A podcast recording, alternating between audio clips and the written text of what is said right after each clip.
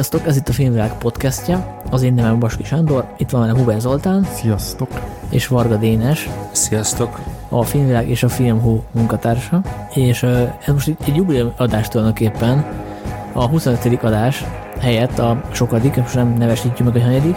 Lényeg az, hogy amikor 25. lett volna, akkor kellett volna erről megemlékeznünk valamilyen formában, és akkor azt elhalasztottuk, mert közben jött valami más, és hát húztuk, halasztottuk, de úgy voltunk hogy akkor most bepótoljuk, és ennek az ünnepi alkalomnak a tiszteletére most valami személyesebbel készültünk. Arra gondoltunk, hogy a igen, a koncepció lényege, hogy olyan filmeket hoztunk, amit a többiek még nem láttak, vagy esetleg nagyon régen láttak, de nem szeretnek, és most az adás kezdetéig ezeket pótoltuk, és most összecsapunk. Így van. Remélhetőleg lesz vita, amikor egyikünk elmondja, ez miért jó film, a másik megcicek, hogy de hát ez annyira nem is jó film. Az biztos, hogy az összes, tehát mind a hat film olyan, hogy én nem bántam meg, hogy újra néztem, vagy először láttam, és mindenkinek ajánlom ezeket a filmeket, akkor is, hogyha esetleg nekem valamelyik nem annyira tetszett. Igen, ennek a beszélgetésnek ez az egyik fontos hozománya, hogy ti is majd megnézitek ezeket a filmeket remélhetőleg. Nekünk most e- e- ezen fogunk dolgozni. Illetve, hogy kedvet csináljunk olyan filmek nézéséhez, amikre még nem volt szerencsétek. Igen, tehát most nem a Star Wars hoztuk, vagy nem az Aranypolgárt, vagy nem a, nem tudom, sátántangót, hanem kevésbé ismert filmeket. Igen. Ami pont olyan példákat mondtam a Star Wars leszámítva, amit lehet, hogy a nagy közönség annyira nem ismer. Hát de mondjuk, tehát nem ilyen művészpornókat, vagy, vagy Na jó, majd erről beszélünk később. Jó, hát akkor kezdjük úgy, hogy kisorsoljuk, hogy ki legyen az első. Igen, ezt ugye a hallgatók is értsék, most van előttünk három kis papírcetli, a három papírcetlin három film, és most kisorsoljuk, hogy ki kezdi. Ö, Sanyi, felhúzol egy cetlit a három közül? Doppergés. Egy komoly ember, ez a Coen testvérek film, és ezt Huber Zoltán kolléga hozta. Igen, ezt én hoztam, akkor abban maradtunk, hogy most ismertetem a filmnek a tartalmát, és utána meghallgatom, hogy mit szóltatok ehhez a filmhez, aztán vagy megvédem, vagy elmondom egyáltalán, hogy miért kötődöm ennyire ez a filmhez, mert hogy eléggé kötődöm hozzá. Szóval az egy komoly ember, ez a Cohen fivérek egy talán kevésbé ismert filmje, bár azért azt nem mondanám, hogy nem kapott dicséreteket, mert a forgatókönyvet például Oscar díjra jelölték annak idején. A film sztoria az tulajdonképpen dióhéjban elég egyszerűen összefoglalható. Az 50-es években járunk, egy középnyugati kertvárosban, bocsánat, 60-as években? Na hát ennyire kötődöm a filmhez, szóval a, akkor a 60-as években járunk, és a középnyugati kisvárosban egy ilyen kertvárosi családapának követjük, hát gyakorlatilag a vesző futását, ahogy a cím is mondja, ő egy igazán komoly ember, de valahogy mindenféle sorscsapások érik, és megpróbál valamiféle választ találni arra, hogy hogy mégis mi, mi történik vele, és miért történik vele ez a dolog. És innen át is adnám a szót nektek, kíváncsi vagyok, hogy milyen élmény volt megtekinteni újra, meg onnan mert láttátok ezt a filmet korábban. Láttam, igen. Szerintem abban nem tévedsz, hogy ez a kevésbé számít a kvantesféreg körülrajongott, vagy kritikák által ismert filmjének, tehát hogy én is így voltam vele, hogy megnéztem, tetszett, de nem lettem különösebben lelkes miatta. Most, hogy újra néztem, jobban tetszett, mint elsőre, de hát most se értem, hogy tehát, hogy most sem gondolom azt, hogy méltánytalanul lett mellőzve, és méltánytalanul nincs ott mondjuk a Coen fivérek top 5 filmjében. De mondom, ezzel együtt sokkal jobban tetszett, mint elsőre, uh-huh. És lehet, hogy megnézem, sok harmadszorra még jobban fog tetszeni. A humor az talán jobban kijött most így másodszorra, mint elsőre, és Hát próbáltam kitalálni neked miért tetszik.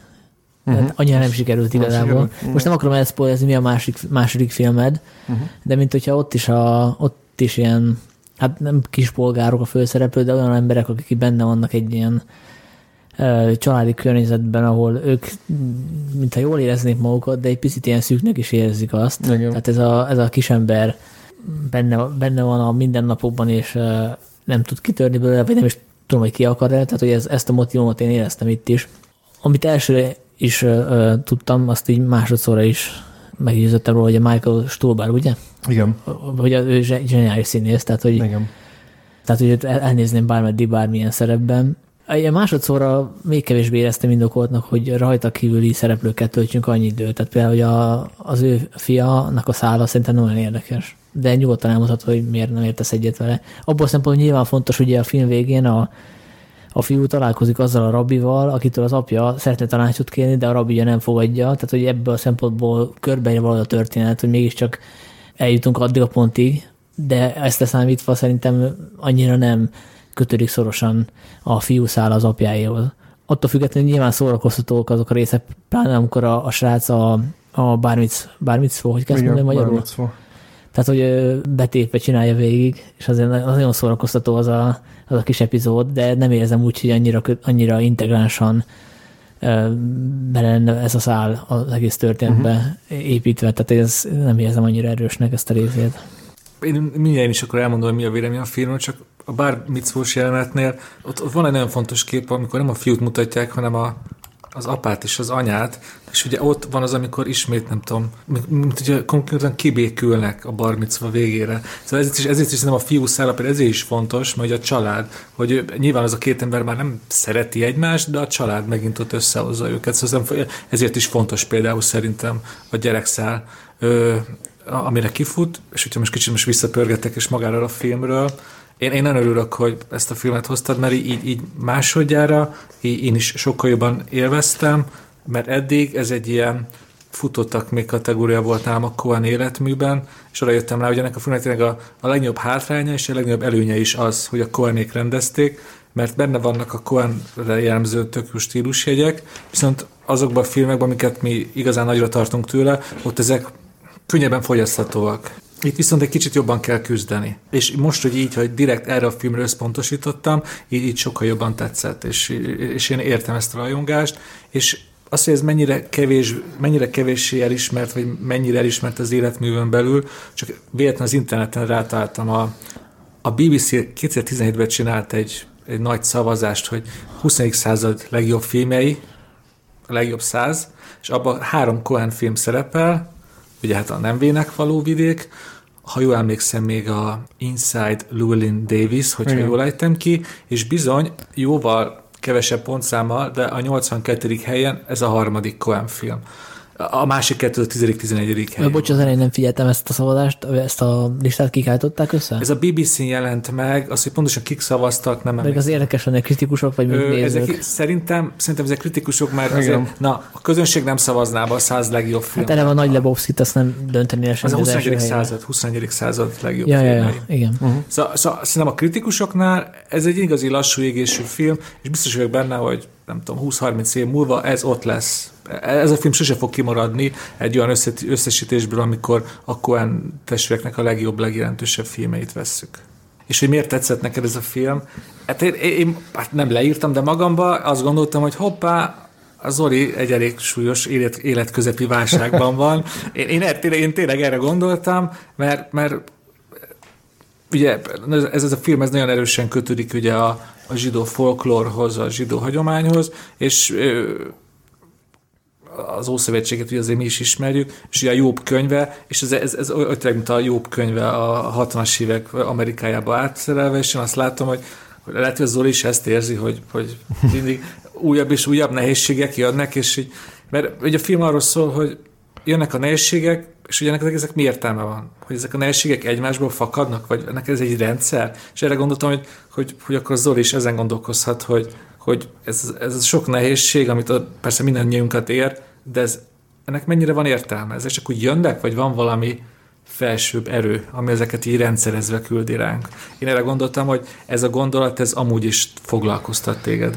Hát igazából jó helyen tapogatóztak, nem közép, életközépi válságban vagyok, hogy ilyesmi, mert ebbe, ebbe a filmben én akkor szerettem bele, amikor ez, ez ment a mozikban, és én alap, alapvetően imádom a Koenéket, tehát az egyik kedvenc rendező párosom, hát gyakorlatilag 5-6 filmet is hozhattam volna ehelyett, de szerintem az egy komoly ember az a filmük, ami, a, ami talán a legrejtélyesebb filmjük, mert hogy e, ez a forgatókönyv, ez, vagy ez a, ez a sztori, ez, e, ebben nagyon, nagyon finom dolgok vannak, amiket mondjuk én már sokszor láttam, és valószínűleg több, több dologra figyelek, de hogy végülis az van, Dénes, amit te mondasz, hogy ez a főhős, ez, ez nagyon fontos, hogy egy fizika tanár.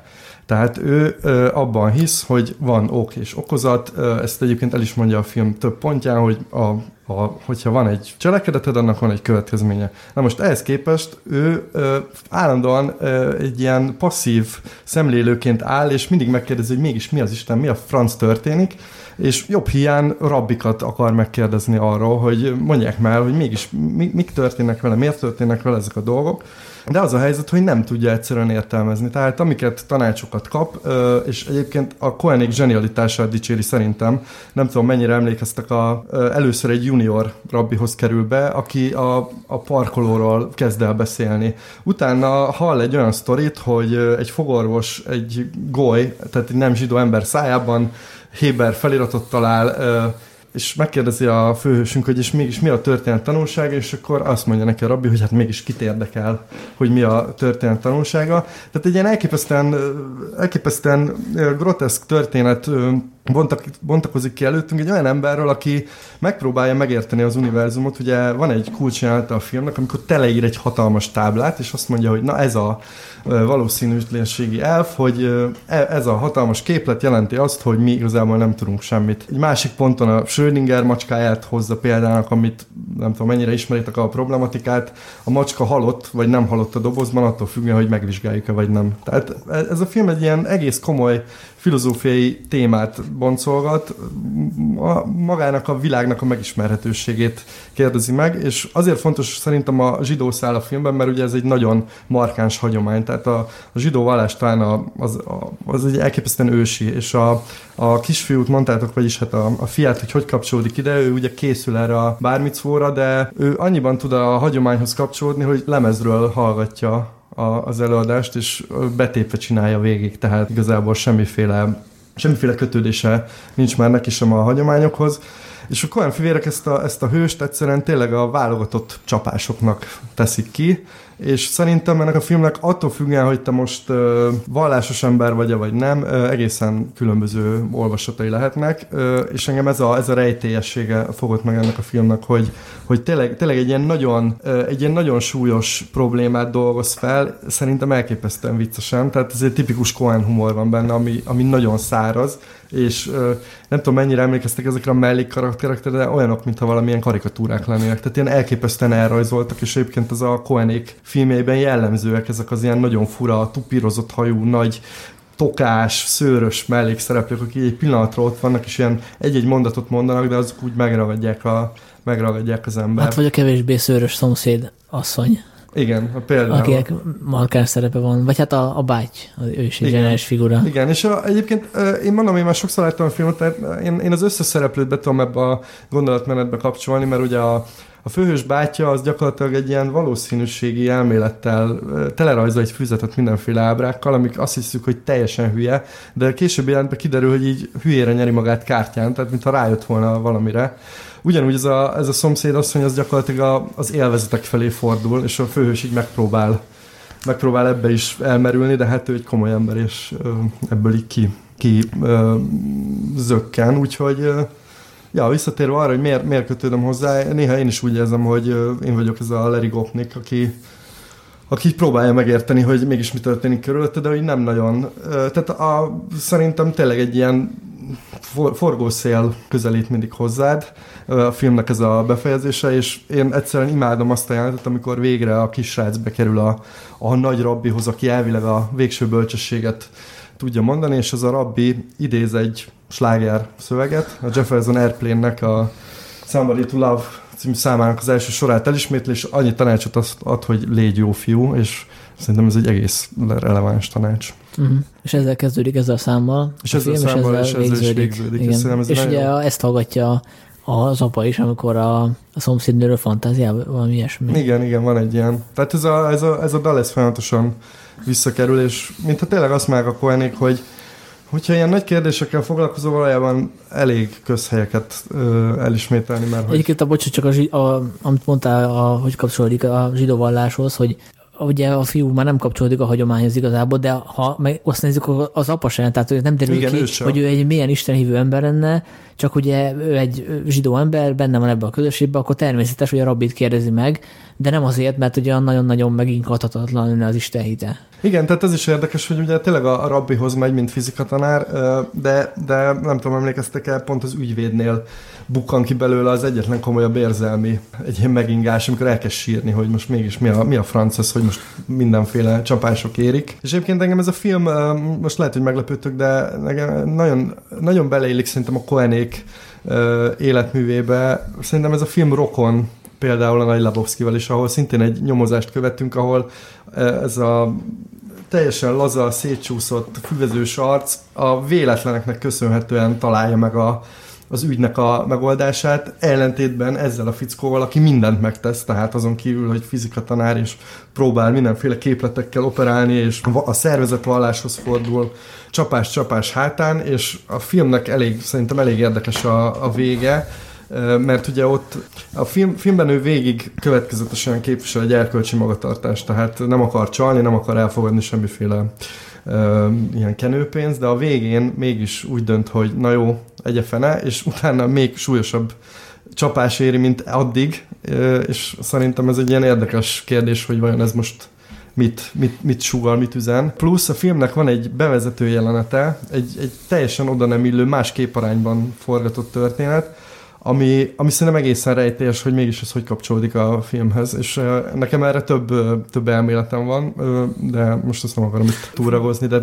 szerintem nagyon érdekes. Fújjának, most nagyon, nagyon sok jutott eszembe, akkor először reagálok a kezdőjelenetre. Ugye csak mondjuk el, aki esetleg nem látta, vagy régen látta, a 19. században játszódik, igazából ez egy ilyen, mint, mint egy zsidó népmese Igen, lenne. egy népmese. Az, az, az, az a bevezető népmese arról szól, hogy egyszerűen nem tudhatod, hogy hogyha teszel valamit, annak milyen következménye lesz, és egyszerűen nem, nem láthatod át a teljes képet. Mert ott, ott az a probléma, hogy betér egy ember, és ő, ő, az egyik a férj meg van róla győződve, hogy ő egy kedves zsidó öreg úr, viszont a feleség meg van győződve, hogy a vendég az egy zsidó démon, egy dibuk. Igen. És a mese univerzumán belül igazából mindkét értelmezésre vannak bizonyítékok, vannak jelek. És ezek után neked el kell döntened, hogy melyiknek hiszel. És ö, ahogy az egész filmre hogy vonatkozik, a, beszélgessünk az utolsó jelenetről, hogy ugye életében először, vagy hát a filmben először a professzor csal, és átírja a jegyét a kórai diáknak, és rögtön azután kap egy telefont, hogy hát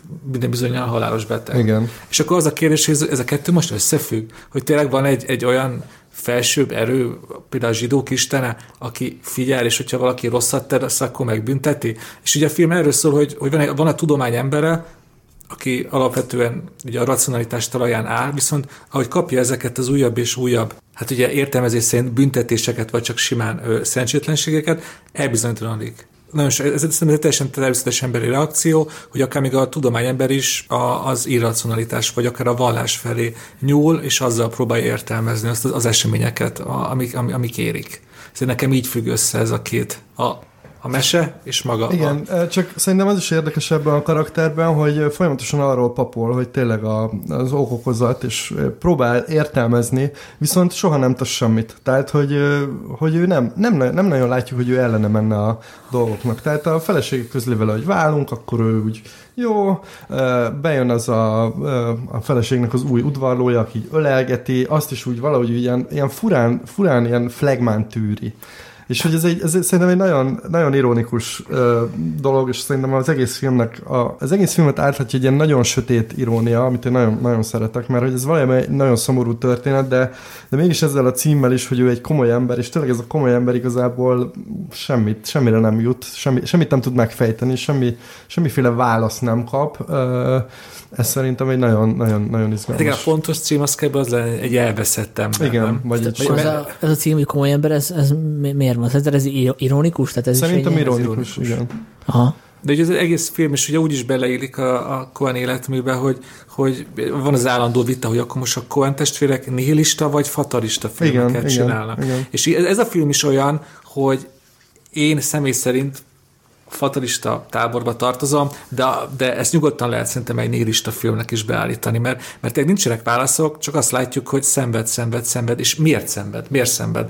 Egy Jefferson Airplane szám miatt? Szóval azért igen, na, igen. ezek nagyon kegyetlen és nagyon ö, ö, gonosz humor van ebben a filmben. Nem lehet, hogy azért szenved, mert ő egy ilyen ö, passzív figura, tehát hogy nem képes a sorsát irányítani, mert igen. igazából semmilyen előremutató dolgokat nem csinál. Nyilván próbálja kinyomozni, hogy neki miért miért kell mindezt eltűrni, meg elszenvednie, de ezt leszámítva ő sodródik az eseményekkel, tehát hogy Így van. ha, ha akkor nézhetjük akár úgy is, hogy ezt ő saját magának csinálta, tehát hogy saját magának építette fel ezt az életet. Ő volt az, aki mondjuk befogadta a bátyját, aki ott megmérgezi a hangulatot, ő az, aki Ugye többször is elhangzik a filmben, hogy nem csináltam semmit. Ő ezt többször elmondja. Igen, ő ezt többször és, ő, és ő ezt ö, olyan pozitív dolognak akarja fölfogni, hogy most engem ne vádoljatok meg ezzel, én nem csináltam semmit. Meg hogy miért, miért lép félre a feleségem, én nem csináltam semmit. Holott ez lehet, hogy ez pont a legfőbb vád vele szembe. Igen, Ami, pont- amit ő igen, annak vesz, hogy erénynek. Pont ezeket a kérdéseket teszi fel a film nagyon jól, hogy, hogy az a jobb-e, hogyha próbálod megmagyarázni a, a dolgaidat, és próbálod értelmezni, és próbálsz valamit kihozni ebből, akár vallási vonalon, akár tudományos vonalon, akár spirituális vonalon, akár, akárhogy, vagy hogy tényleg arról van szó, hogy egyszerűen fogadd el, hogy magadnak rász helyzeteket, és tehetsz ellene, és ez a, ez a komoly ember, ez azért iro- ironikus, mert ő nem tesz igazából ellen semmit. Tehát ez visszajukadunk oda, amit Dénes mondott, hogy akkor most ők fatalisták, vagy nihilisták, tehát ez a karakter vajon akkor melyikbe tartozik? És én még egy dolgot emelnék ki, ami számomra nagyon tetszett ebbe a filmbe, az a, az a zsidó hagyomány beépítése. Mert és ne- nekem e- ez tette igazából egyénévé a filmet, hogy tényleg egy, egy olyan közösségbe léptem be, egy olyan szabályrendszerbe, amit én nem olyan ismerek. Például már rögtön az elején az a dibukkos történet. Igen. És az olyan megragadott, hogy, hogy igazából ez a film ez mennyire közel áll hozzánk, már itt földrajzilag is, mert az a népmese, azt mondták benne, hogy a Lemberg felé vezető úton, ez konkrétan az a népmese, az az osztrák-magyar monarchiába játszott a 19. Így van. században, és aztán én nem, nem, nem kutattam utána, hogy Kohanék honnan származnak, de simán lehet, hogy ők is európai kivándorolt zsidók, és am- amit még olvasgattam, hogy ez egyik legszemélyesebb filmje a Kohanéknek. Ők konkrétan a hat, ott, a Minnesota-ba egy ilyen közösségbe ö, nőttek fel. Szóval aki meg akar érteni a Kohan testvéreket, az már, már úgy is nagyon fontos film ez szerintem. És, és még egy dolog ez egész zsidó hagyományról, erről van is egy párbeszéd, hogy nekünk azért van ez a zsidó vallás, hogy elviseljük a szenvedést. Hogyha végignézzük, hát ugye most nem kell a történelmen végigmenni, de az egész zsidó hagyomány arra épül, hogy ez a etnikum fennmaradjon. És hogy megvannak a hagyományaik, a szokásaik, ami ebben segítenek. És ez a film is erről szól, hogy megvannak ezek, csak hát a tudomány emberének egy változó korban, a 60-as években ezek már annyira mégse segítenek, mint mondjuk régebben. Igen, és egyébként van még egy, egy gondolatom a, a film legutolsó képsorában, amikor jön a forgószél a, a kisfiú felé, és lobog az amerikai zászló, és ugye fontos, hogy a 60-as években vagyunk, ez akár úgy is felfoghatjuk, hogy jön ez az elképesztő ellenkultális forradalom, ami el fogja söpörni még az ilyen erősebb mint a zsidó hagyomány, mert ugye itt nagyon hangsúlyos, hogy a gyereket próbálják ebben nevelni, ugye Héber iskolába jár, csak már az egészre szarik, tehát tehát szerintem ez, ez tényleg nagyon személyes filmjük a, a Cohenéknek. Hát akkor hogy is mondjam, hogy amit elolvastam egy interjút, abban a testvérek is mondják, hogy ők is elmentek ez, el- ezekre a bárvicva, tehát nem tudom, képzésekre, nem tudom mi a Igen, szakszó, igen. és halálra unták magukat. Szóval ugyanazt élték át, mint nem tudom, mondjuk, mondjuk én felsőtagozatban hittanórán, hogy ott ültem, és semmiféle olyan választ nem kaptam, ami az akkori énemnek segített volna. Ugyanezt érték át a Kohanék a, a, a barbicva felkészülésen. Igen, szóval a, amit, amit én nagyon közel érzek benne, szerintem ebben van egy ilyen közép-európai gondolat ebben a filmben, és,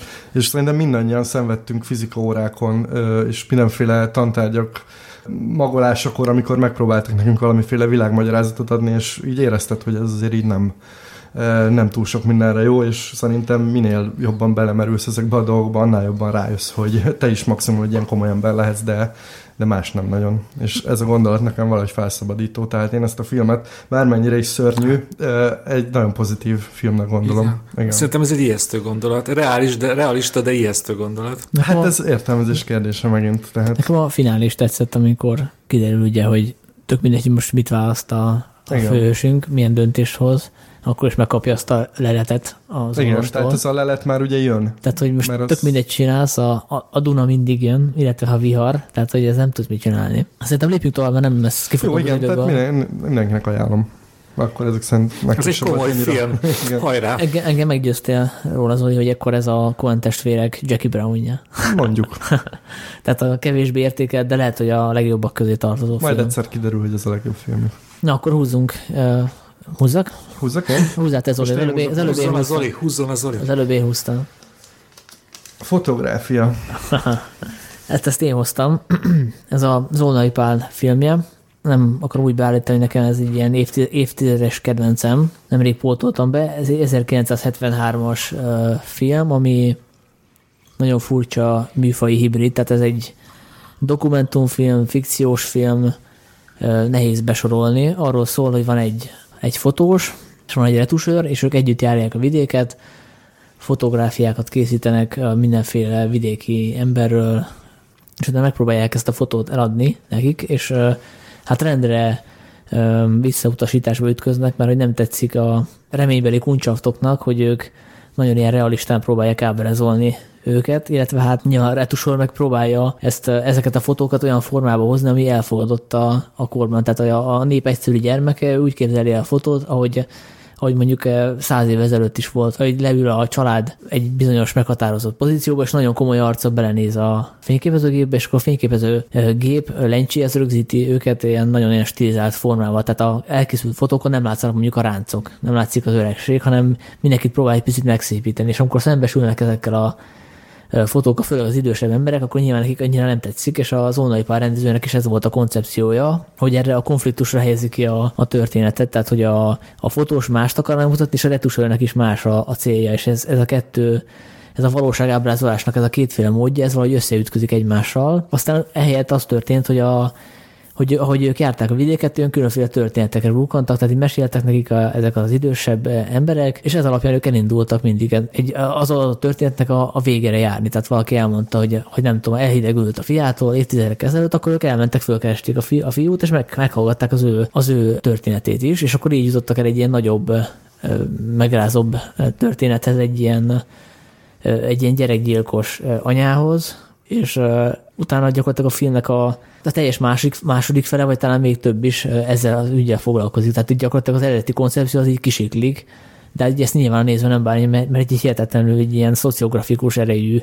történet bontakozik ki, és közben van egy regős, aki különféle, Sebő Ferenc játsza, aki különféle énekekkel reagál ezekre a történésekre, és közben a, a, a fényképezés is, Ragály Jellemér volt az operatőr, az is ilyen szinte már ilyen koncepciótalan, tehát amikor beszélgetnek ők például ezekkel a helyi emberekkel, akkor a kamera az ide-oda bolyong, mutat, mutatja az életképeket a faluból, tehát egy teljesen egy ilyen, egy ilyen kötetlenség, lassaság, spontanitásnak a, a képzetét kelti. Én már láttam ezt a filmet valami tanulmányaim során, már nem emlékszem, hogy pontosan már elég régen, és most újra néztem, és meglepődtem, mert nem emlékeztem, hogy ennyire jó. Nekem az volt a, a nagyon fura a filmben, hogy, hogy teljes, teljesen szabálytalan, és én általában nagyon szeretem a, a szabálytalan filmeket, és a film eleje az, az szinte már ilyen, ilyen tripes, tehát tényleg össze-vissza minden, mindenféle fura, fura helyeken vagyunk.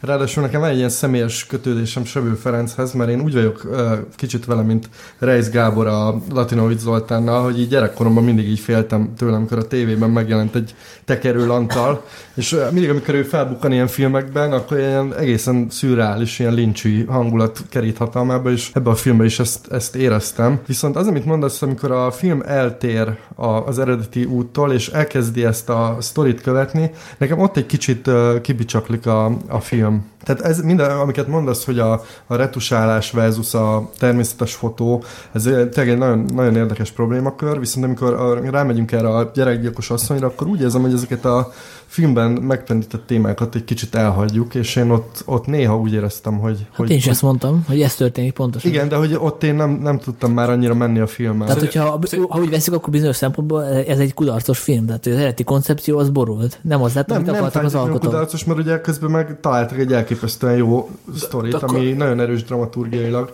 Ha jól értem, akkor számodra nem vált a film javára az, hogy nem tudom, igen. hang, hangvételt, műfajt vált a, igen. más, a harmadik harmadban? Ne, nekem igen, én, ott... Hát ez nekem olyan volt, nem tudom, mint hogy most egy hülye példa, amikor a hatodik érzébe kiderül, hogy, hogy szerintem, hogy úristen, hogy ez ilyen irányba megy, és én, én ezt imádtam. Imádtam ebbe a filmbe ezt a, hát nem tudom, jobb, jobb szóval mondani, műfajváltás, vagy legalábbis nem is műfajváltás, amikor a, a, forma, a forma felett győzedelmeskedik a történet, hogy ők elgondoltak valamit, Ugye ez, ez típus az, amikor jön a, a, a megalomán rendező, meg a stáb lemegy vidékre, hogy ők megcsinálják a tutit, és aztán szépen rájönnek, hogy igazából nem ők a világ közepe, hanem vannak történetek, amik nagyobbak náluk, és ez nekem nagyon tetszett, hogy, hogy Ö, volt a fényképész, aki ilyen, tényleg ilyen, ilyen tágranyit szemekkel hallgatta azt a tényleg letaglózó történetet, és ugyanezt értem át a, a film közben, hogy persze, én értem ezt, hogy, hogy a fénykép, hogy akkor most mi a valóság, mi a fikció, és igazából nekünk, nekünk arra van szükségünk, hogy, hogy a valóságot kicsit kifessük úgy, hogy az nekünk szebben legyen, de azt az egészet, ezt, ezt a kicsit olyan elméleti, intellektuális beszélgetést elmossa egy, egy mélyen emberi és mélyen megrázó történet. Nekem nagyon tetszett ez a, ez a, ez a valós fordulat. Mm. Hát én is úgy értelmezem ezt, hogy, a, hogy egy ilyen értelmiségi vita, amit kigondolt a rendező, nem tudom, a körúton belül valahol, Igen. és lement vidékre, és rájött, hogy basszus, ez sokkal érdekesebb a, a, a, a dráma, a személyes dráma, mint annál, hogy én most az én eredeti koncepciónál, és szerintem ez egy nagy rendezőnél ez a tulajdonság, hogy képes a koncepciót zárójelbe tenni, vagy módosítani menet közben, ez, ez a lehető legjobb, hogy nem ragaszkodik görcsösen hozzá, és azt még hozzátenem, hogy ez a film baromira megelőzte a korát. Tehát, hogyha most megnézed, akkor ez készülhetett volna most is leszámítva azt, hogy látszik, hogy ez mikor készült. Például ugye a tavalyi Oscaron volt az Agnes Varda filmje, Igen. a Arciek, Utciek, ami arról szól, hogy egy fotográfussal járja a francia vidéket, lefotózza az embereket, és megmutatja nekik a fotókat, és ennek ők nagyon örülnek. Hát ez ugyanaz, csak itt nem örülnek annyira az aranyok a fotóknak.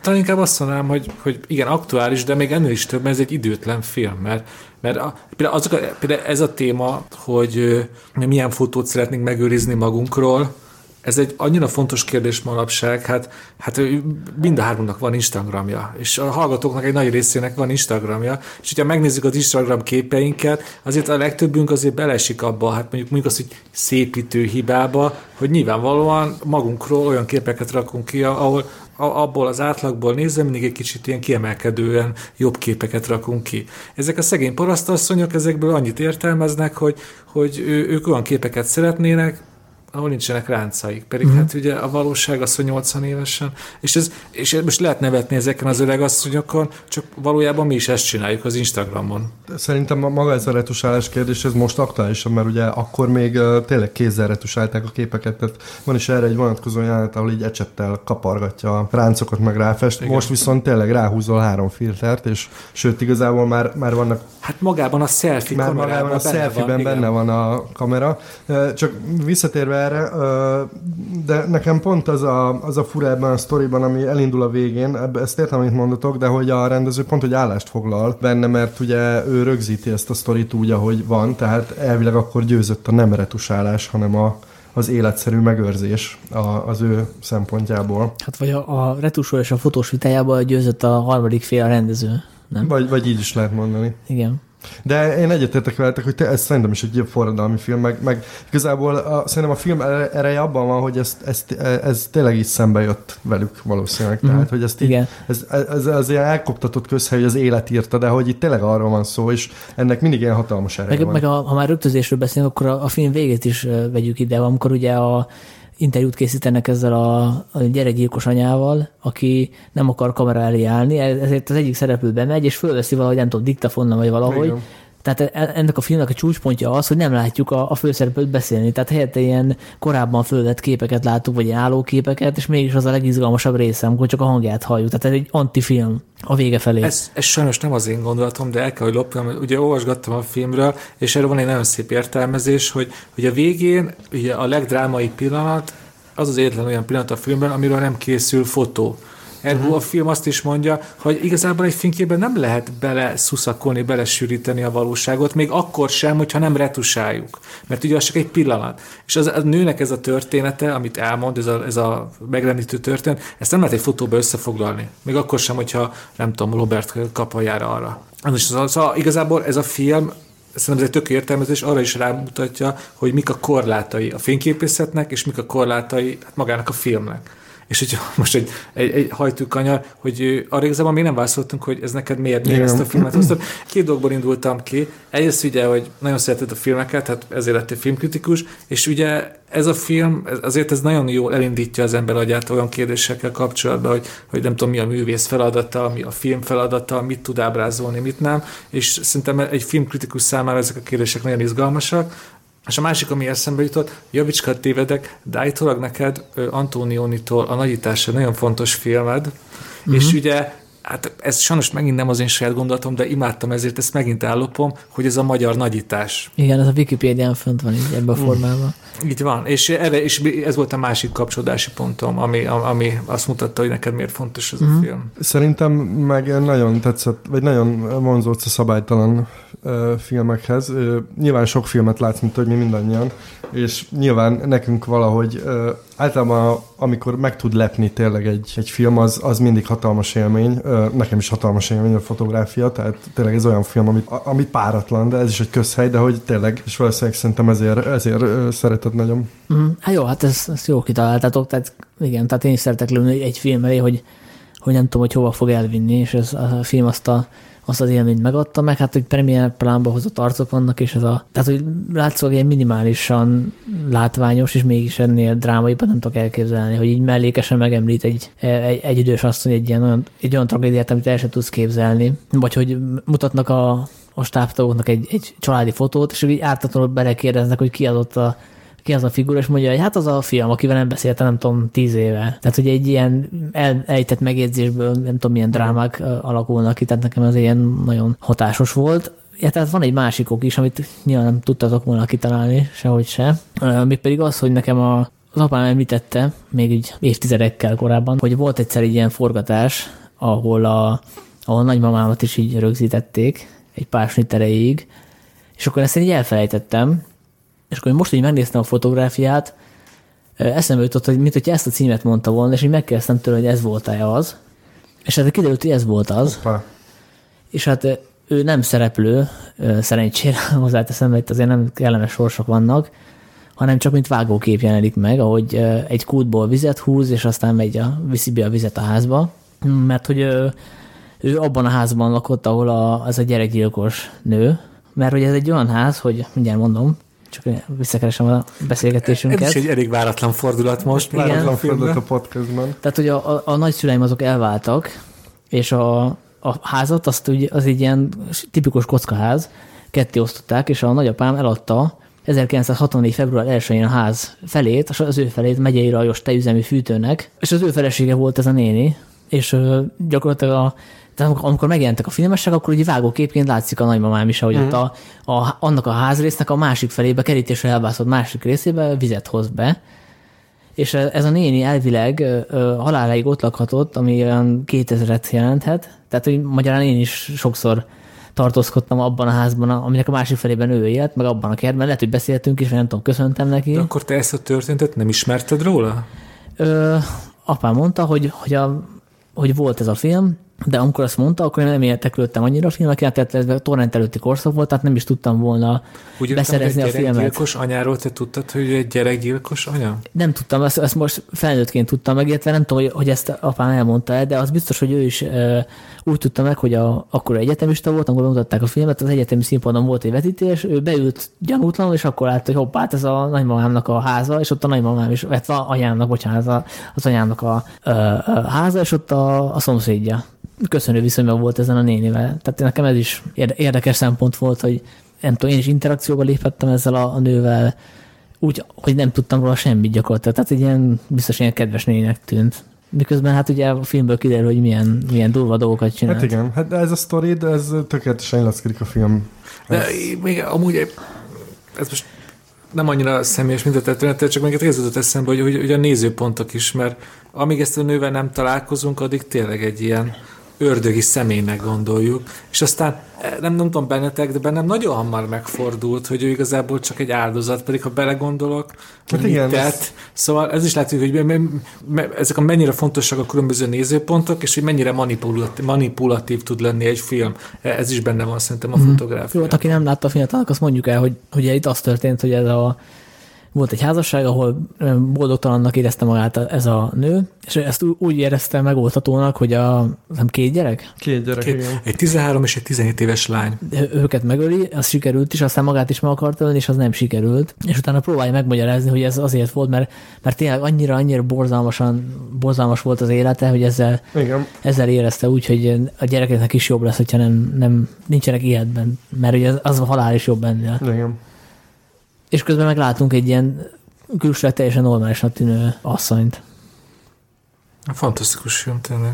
Én, én, én, én, nekem nagyon friss élmény, én ezt konkrétan ma délután néztem meg, és itt meg azt tudom mondani, hogy az egyik legjobb magyar film ever, szóval így formailag, történetileg a És most már tudom, hogy a Sanyi édesanyja, vagy nagymamája? Nagymamám. Ő is szerepel benne. Dénes húz ki az utolsó szetlit. Kihúzom. Abrakadabra. Az van ráírva, hogy Sherlock Holmes magánélete. Ezt a filmet én hoztam. Akkor kezdeném egy, egy rövid és tárgyalagos tartalom-ismertetővel.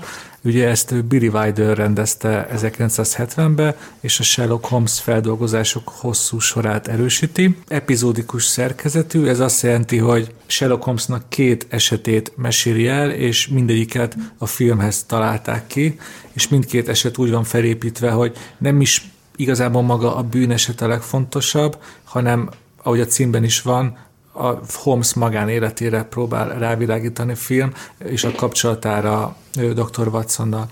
Az, az első és rövidebb rész a Londonba látogatott, látogató orosz balutársulattal játszódik, a hosszabbik rész pedig ő Skóciába vezet, és ott kiderül, hogy az egész egy ilyen angol-német konspiráció. Itt, ahogy mondtam, főleg a, hangulat az, ami egyedüláll, egyedülállóvá teszi a történetet, így magáról a fordulatokról, a bűnesetekről most nem is beszélnék, mert aki látta vagy látni fogja a filmet, az, az, az érzékelni fogja, hogy itt, itt nem az a lényeg, hanem az, hogy, hogy Sherlock Holmes-t egy új fénytörésbe lássuk, ő nem az a tökéletes bűnmegoldó gépezet, hanem egy érzékeny és hibára is késztethető ember, és most kicsit eltérek a tárgyilagos tartalomismertetésről, nekem talán ez az egyik fő oka, miért hoztam ezt a filmet, hogy ez egy nagyon egyedülálló Sherlock Holmes interpretáció, pontosabban ma már nem egyedülálló, mert ezt a filmet elfeledték, és aztán megbukott, de aki megnézi a Benedict Cumberbatch-es változatot, és aztán megnézi ezt, az nagyon hamar rá fog jönni, hogy mi volt egy komoly inspiráció ahhoz a BBC sorozathoz. És hát nem visszaporítánám a szót, srácok, miért hoztam ezt a filmet? Hát, hogy miért hoztad, azt szerintem egyértelmű, ö, szeretett Skóciát, és a film második fele Skóciában játszódik, ö, meg szerintem magának a egész filmnek a, a hangulata az valahogy így passzol hozzád. Ö, tényleg, tényleg van egy ilyen, nem is tudom mi erre jó szó, egy ilyen békebeli. Nekem ez a film, tehát én így a felénél rájöttem, hogy már láttam gyerekkoromban, és aztán hirtelen előjöttek, hogy én gyerekkoromban mennyire szerettem ezt a filmet, de valószínűleg nagyon tehát ilyen kisiskolás koromban láthattam, majdnem biztos, hogy a magyar televízió egyes csatornáján, vagy valami hasonló helyen.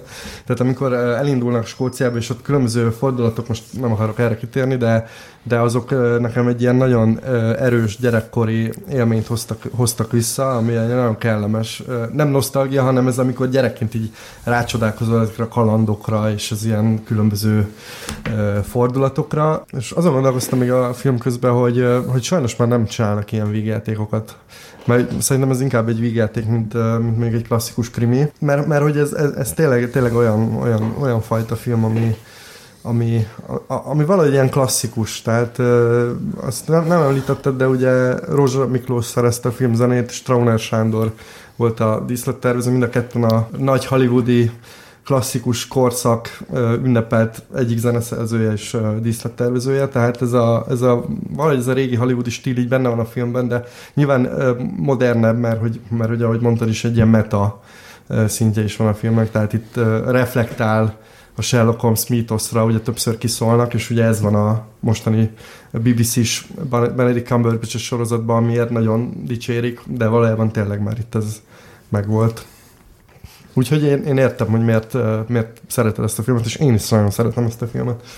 Én is rájöttem, miközben elkezdtem nézni, hogy már láttam korábban. Nagyon tetszett az eleje, aztán a folytatás nem annyira. És azért nem tetszett a folytatás, mert hogy az elején nagyon bátran indul ez a film, és utána kicsit elgyávul. Ki nem láttam, annak elmondom, hogy ugye az elején a Sherlock Holmes fölkeresi a, mm, egy ilyen orosz balerina. Balerina, egy ilyen sztár balerina, aki szeretne tőle gyereket, mert hogy ő kiszámolta, hogy ő szép, a Sherlock okos, tehát akkor a gyerekük az biztos, hogy nagyon okos és szép lesz, és akkor a Sherlock ebből úgy vágja ki magát, hogy azt mondja, hogy hát, hát én együtt élek ugye a Watson doktorral, két aglegény, nem tudom, 5-10 éve együtt élünk, azért akkor ebből lehet következtetni valamire, és hát nem akarom megbántani a, a balerinát, de hát akkor lehet, hogy nem én vagyok a megfelelő jelölt erre, majd ezen a Watson doktor nagyon fölháborodik, hogy miért kellett ilyen hazugságot tenni, és akkor mondja a Sherlock, hogy hát muszáj volt, mert nem tudtam másképpen kibújni belőle, és utána fölmerül a Watsonba, hogy ezt a pegykát tudják száfolni, hogyha fölmutatják azokat a, a hölgyeket, akikkel együtt voltak, és akkor a Sherlock egy ilyen nagyon kitérő válaszod arra a kérdés, hogy ő is tud-e, ő is tud-e listát adni. Tehát kvázi a, a film komolyan felvette gondolatát annak, hogy a, a Sherlock Holmes az hát nem a nőköz vonzódik. Majd ez a kis izgalmas kitérő, ami teljesen a Sherlock mítoszt az így hát eltérítené, vagy hát egy ilyen izgalmas fordulatot adna neki, ez így zárójelbe kerül, erről többet nem hallunk igazából.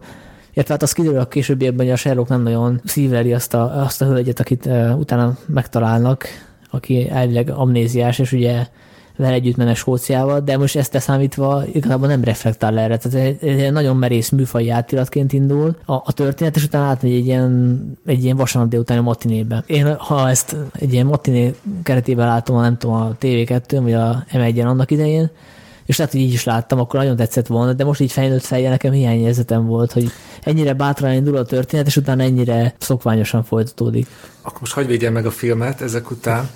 Amit mondta az első részre, az nekem is tökre tetszett, hogy együtt él Holmes meg a Watson, akkor most melegekkel. Ugye ez a kérdés azért már nagyon, nagyon sok emberbe fölvetült, és ezért ahhoz képest meg nagyon kevés film merte ezt a kérdést föltenni. Ez tök jó, szerintem is észföltette ezt a kérdést, de szerintem a második fele, vagy a, vagy a, a, a második, a maradék része a filmnek ezt nem nullázza le ezt a kérdést, csak onnantól kezdve egy másik irányból dekonstruálja és deheroizálja a karaktert, már pedig egy olyan bűnügyet mutat meg, amit Sherlock Holmes nem old meg. Szerintem ez is legalább olyan forradalmi, mint az első rész, mert eddig Holmesról azt hittük, hogy nem tudom, meglát egy galambot, meglát egy táblát, és abból kiolvassa azt, hogy ki igazából, nem tudom, a történelmi híres gyilkosa. Szóval szerintem a film is továbbra is olyan bátor mint mm-hmm. eddig, csak ott van egy ilyen kisebb fajta műfajváltás és kisebb fajta nézőpontváltás. Erről majd szívesen beszél később, hogy ez miért van így a filmben. Most én még én sok mindent felírtam, hogy mit tetszett ebbe a filmbe. Kíváncsiak vagytok, vagy csukjam be a fizetemet? Több A4-es lap előkerül. Nem én értem, amit mondasz, a, sőt, itt még van szerintem egy plusz csavar, hogy ugye Sherlock bátyja, Mycroft, aki a Sherlock Holmes legendáriumban mindig úgy van, hogy ő valójában okosabb mint Sherlock Holmes, meg ő egy ilyen, hát egy ilyen titkos társaságban van, ami közvetlen összeköttetésben van a nagy angol gyarmatbirodalom vezetőségével, és ugye ebben a filmben nagyon viccesen kiderül, hogy igazából ő is csak egy ilyen bábja a, a kicsit idegbeteg, vagy nem is tudom, egy ilyen impulzív királynőnek. Tehát, hogy itt, itt tényleg több több ez, ez, módon neki megy ennek a mítosznak. Ez, ez is sem értem azt a vasárnapi matiné kifejezést, mert ez a film, hát nyilván Amerika és az amerikaiak imádnak a brit gyarmatbirodalommal viccelődni, de hát ez, ez, ez egy, egy elég erős karikatúráját rajzolják meg a, az angol királynőnek, az egész gyarmatbirodalomnak. Szóval szerintem továbbra is elég, bátor ez a film. Amellett, amit beszéltél, szóval azt, hogy te Matinének nevezed, ez számomra azt nevez, többször már ezt nem mondom ki, csak ez most olyan a szívembe döftél, hogy ugye a rendező ugye Billy Wilder, és ugye ezt sokszor, sokan, sokszor sokan elmondták, hogy ő, amihez nagyon ért, az a vígjáték és a dráma keverése, a különböző hangulatok keverése. És számomra ez, ez a Sherlock Holmes magánéletében is benne van, hogy a, ilyen gyermetek poénok is vannak benne, mint például hát a Loch Nessi szörny, ahogy az kinéz, most utána kimondom, az tényleg egy vasárnapi Mati név, névfilmben szerepel, de mert olyan, olyan, olyan mély érzelmeket is be tud mutatni, és, és ezek nem oltják ki egymást, ezek a különböző hangulatok. Én ezt imádom ebbe a filmbe, hogy, hogy ez egyszerre tud megcsömörlött cinikus is lenni, és végtelenül romantikus is, mert szerintem mind a két érzés benne van a filmben, és ugye, ha ezt nem is látták a, a hallgatók, de a legény lakást azt, azt az a legtöbbünk már látták, az is abban a filmben is egyszerre tud dráma és vígjáték lenni, és szerintem ez is egy nagy előny ennek a Sherlock Holmes magánéletének, amit ugye Billy Wilder egyik nagy erénye. Nyugodtan olvas fel, amit leírtál.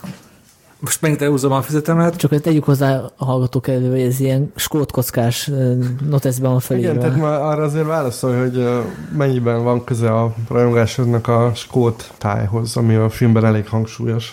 Hát ide azon ideírva, hogy imádom, kettős pont, és utána gondolat, hogy Skócia.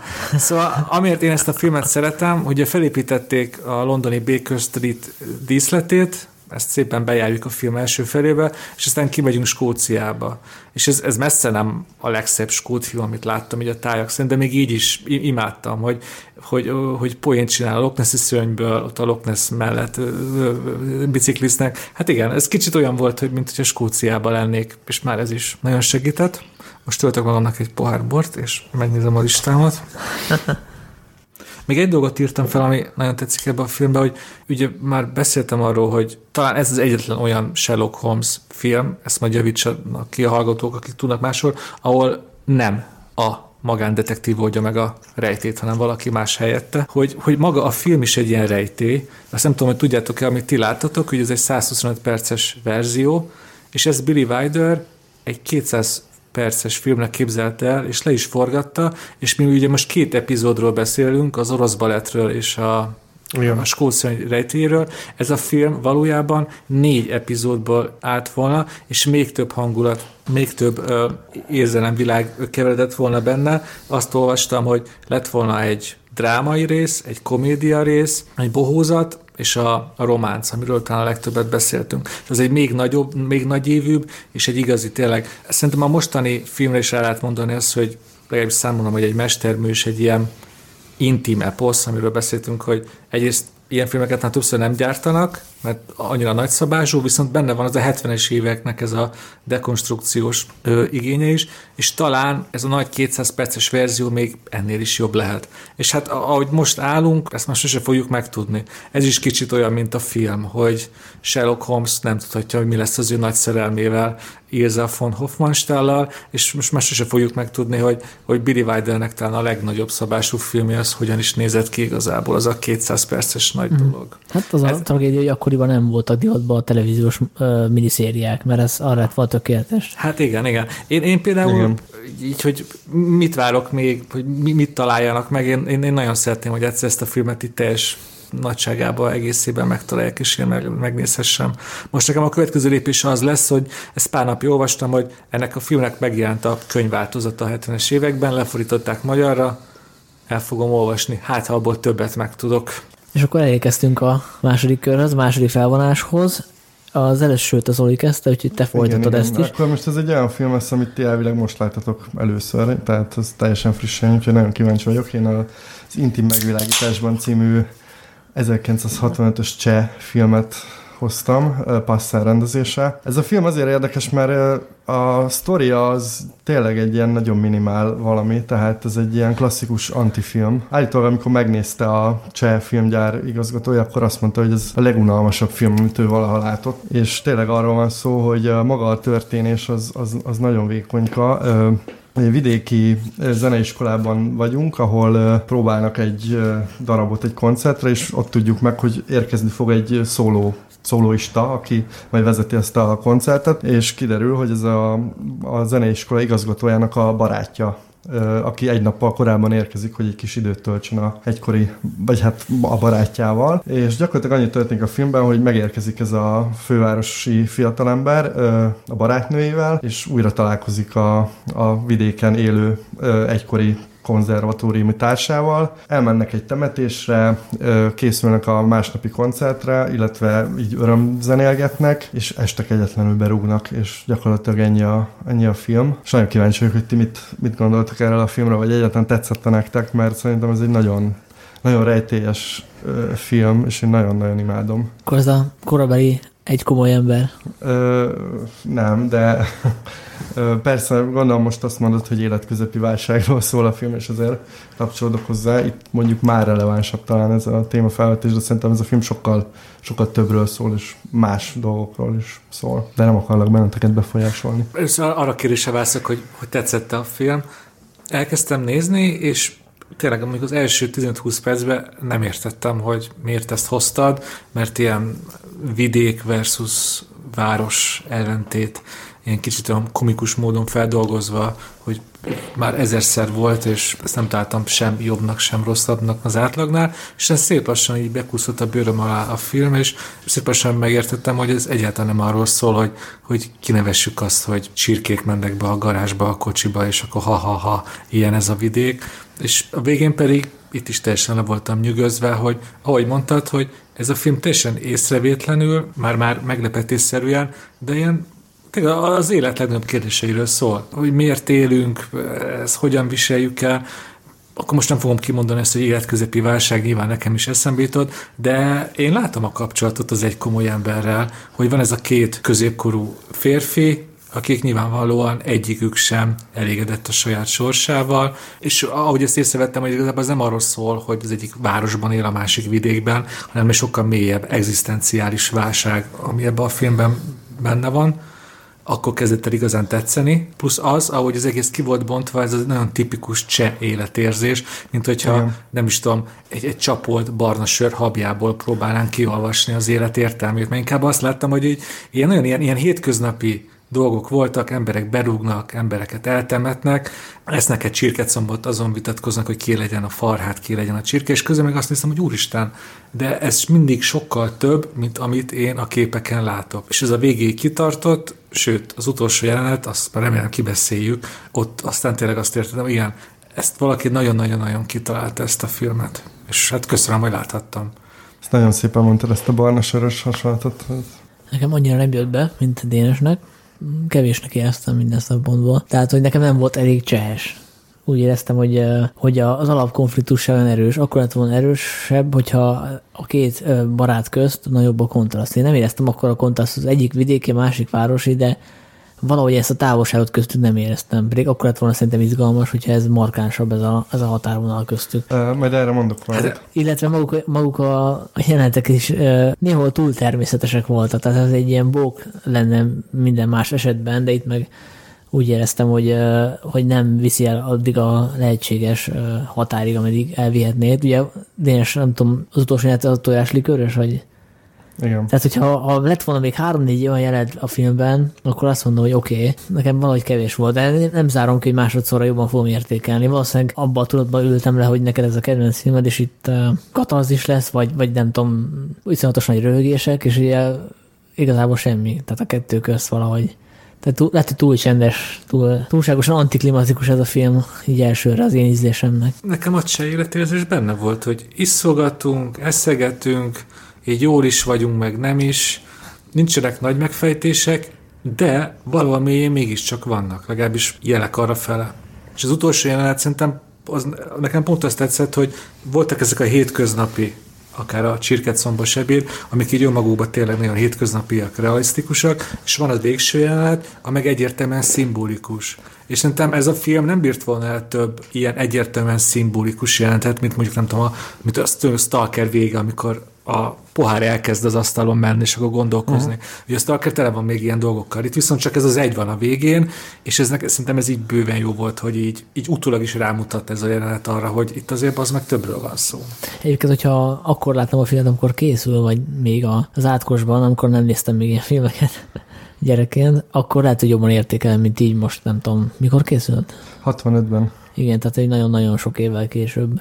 Hát nem tudom, mert én azt régen láttam, de, de már ilyen 20-as éveim közepén, és nekem akkor valahogy így bekúszott a bőröm alá, szerintem ez a jó szó, mondtad, ez a jó szó erre a filmre, mert, mert tényleg nem, ez egy nagyon csendes film, tehát hogy úgy látszólag tényleg nem sok minden történik, és azok a történések is inkább ilyen nagyon finom, és e, nagyon menni kell a filmmel, tehát én tökre megértem, ha valaki azt mondja, hogy így, így nem, nem, nem tud vele mit kezdeni, vagy, vagy unja, vagy, vagy nem látja benne a, a, a mélységeket, viszont én azért vitatkoznék azzal, amit mondtatok, hogy csak egy ilyen nagy klimatikus jelenet van a filmben. A vége az tényleg, tényleg nagyon erős, tehát ez egy hangsúlyosan kitartott jelenet, ráadásul nagyon hirtelen van vége a filmnek, tehát ez egy 75 perces film, ami rövidnek számít, és tényleg ilyen nagyon hirtelen van vége, ugye nem jutunk el a koncertre, amire elvileg a filmben folyamatosan készülnek a, a szereplők. Viszont a filmben több olyan jelenet van, ami szerintem egészen, egészen lírai, és a hétköznapiságon felül tud emelkedni. Nem tudom, mennyire emlékeztek a, a temetés jelenetében a nagypapa és a helyi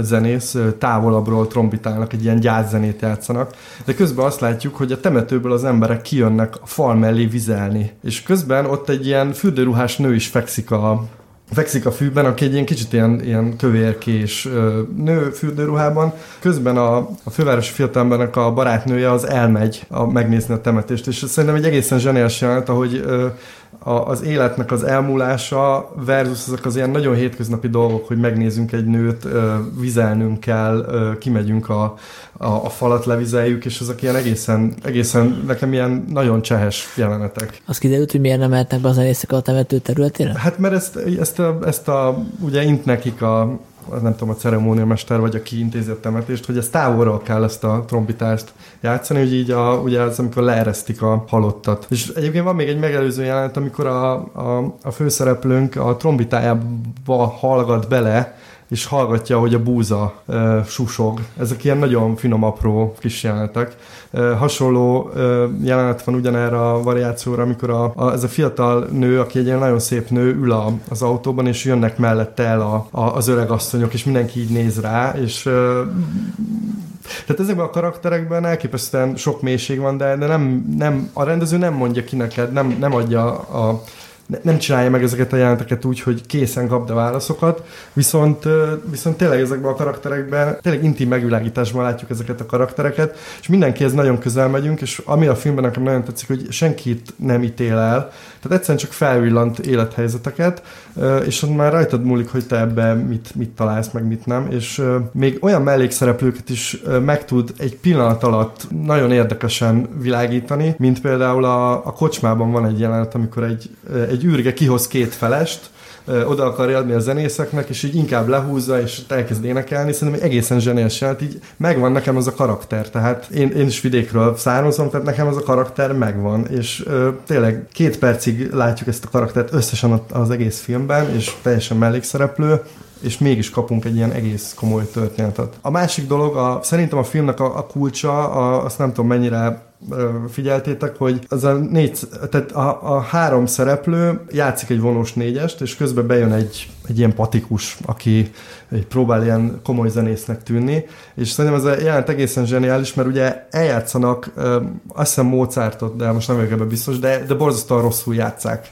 Tehát ilyen nyikorog az a zene, meg megbicsaklik, és abban a, abban a jelenetben ez a négyes egy ilyen elképesztően komplex viszonyrendszert alakít ki, mert a nagypapa, aki egy ilyen vidéki autodidakta módon képzett zenész, állandóan elnézést kér, és mindenféle kifogásokat talál, hogy ő miért nem tudja jól lefogni a nem tudom milyen hangokat, akkor ez a vidéki ö, zenetanár ezt próbálja irányítani ezt, a, ezt az egész ö, zenélést, és próbálja mutatni a, a barátjának, akivel egyszer még ilyen nagy reménységű konzervatóriumi tagok voltak, próbálja mutatni neki, hogy ő azért itt vidéken is próbál ilyen minőségi zenét csinálni, és a többi, akkor megjelenik ez a, ez a vegyész csávó, aki úgy viselkedik, mintha ő egy ilyen nagyon komoly zenész lenne, de hát tudjuk, hogy ő csak egy ilyen vidéki hobbi, hobbi arc, és a, ez a fiatal ember pedig, a, aki a szólóista, ilyen állalázattal mondja, hogy hát mi csak zenéjünk, zenéjünk, és szerintem ez egy nagyon-nagyon ilyen csehes gondolat, hogy igazából mindenki, mindenki így játsza ezeket a szerepeket, de, de végül is kialakul valamiféle zene, ami borzasztóan rosszul hangzik, de legalább tényleg zenélnek, és, és nekem ez, ez a fajta gondolatisága a filmnek, ez nagyon, nagyon tetszik, és ezek nagyon finoman vannak benne a, a filmben, és szerintem itt nem csak a főváros, vagy a városvidék ellentét van, hanem maga az, hogy hogy mennyire lehetsz művész, mennyit áldozhatsz fel ez, ennek az oltárán, mert ugye kiderül, hogy ez a vidéki úriember, ez gyakorlatilag azért, hogy legyen egy háza, meg tele van a kamrája, meg vannak gyerekei, ő megalkuvott, és egy, egy közepes képességű zeneiskolában tanít, míg a, míg a másik fiatalember, ő, ő láthatóan vonzódik ez a vidéki élethez. A barátnője a gyerekvállalással szembesül, hogy most akkor vállaljon a gyereket, vagy mi lesz vele egyáltalán, hogy fog megöregedni. Ezek nagyon komoly kérdések, de ezeket a film nagyon finoman éppen csak így meglebegteti, és szerintem rajtad meg, hogy mennyire merülsz bele. Nekem túl finom volt akkor ezek szerint. Lehet, lehet. Igen, szóval ez, ez a szép ebben a film, ez mind benne van, és akkor mindenki valamit magával vihet belőle. Most így gondolkozom, hogy nekem benne még mi ragadott meg.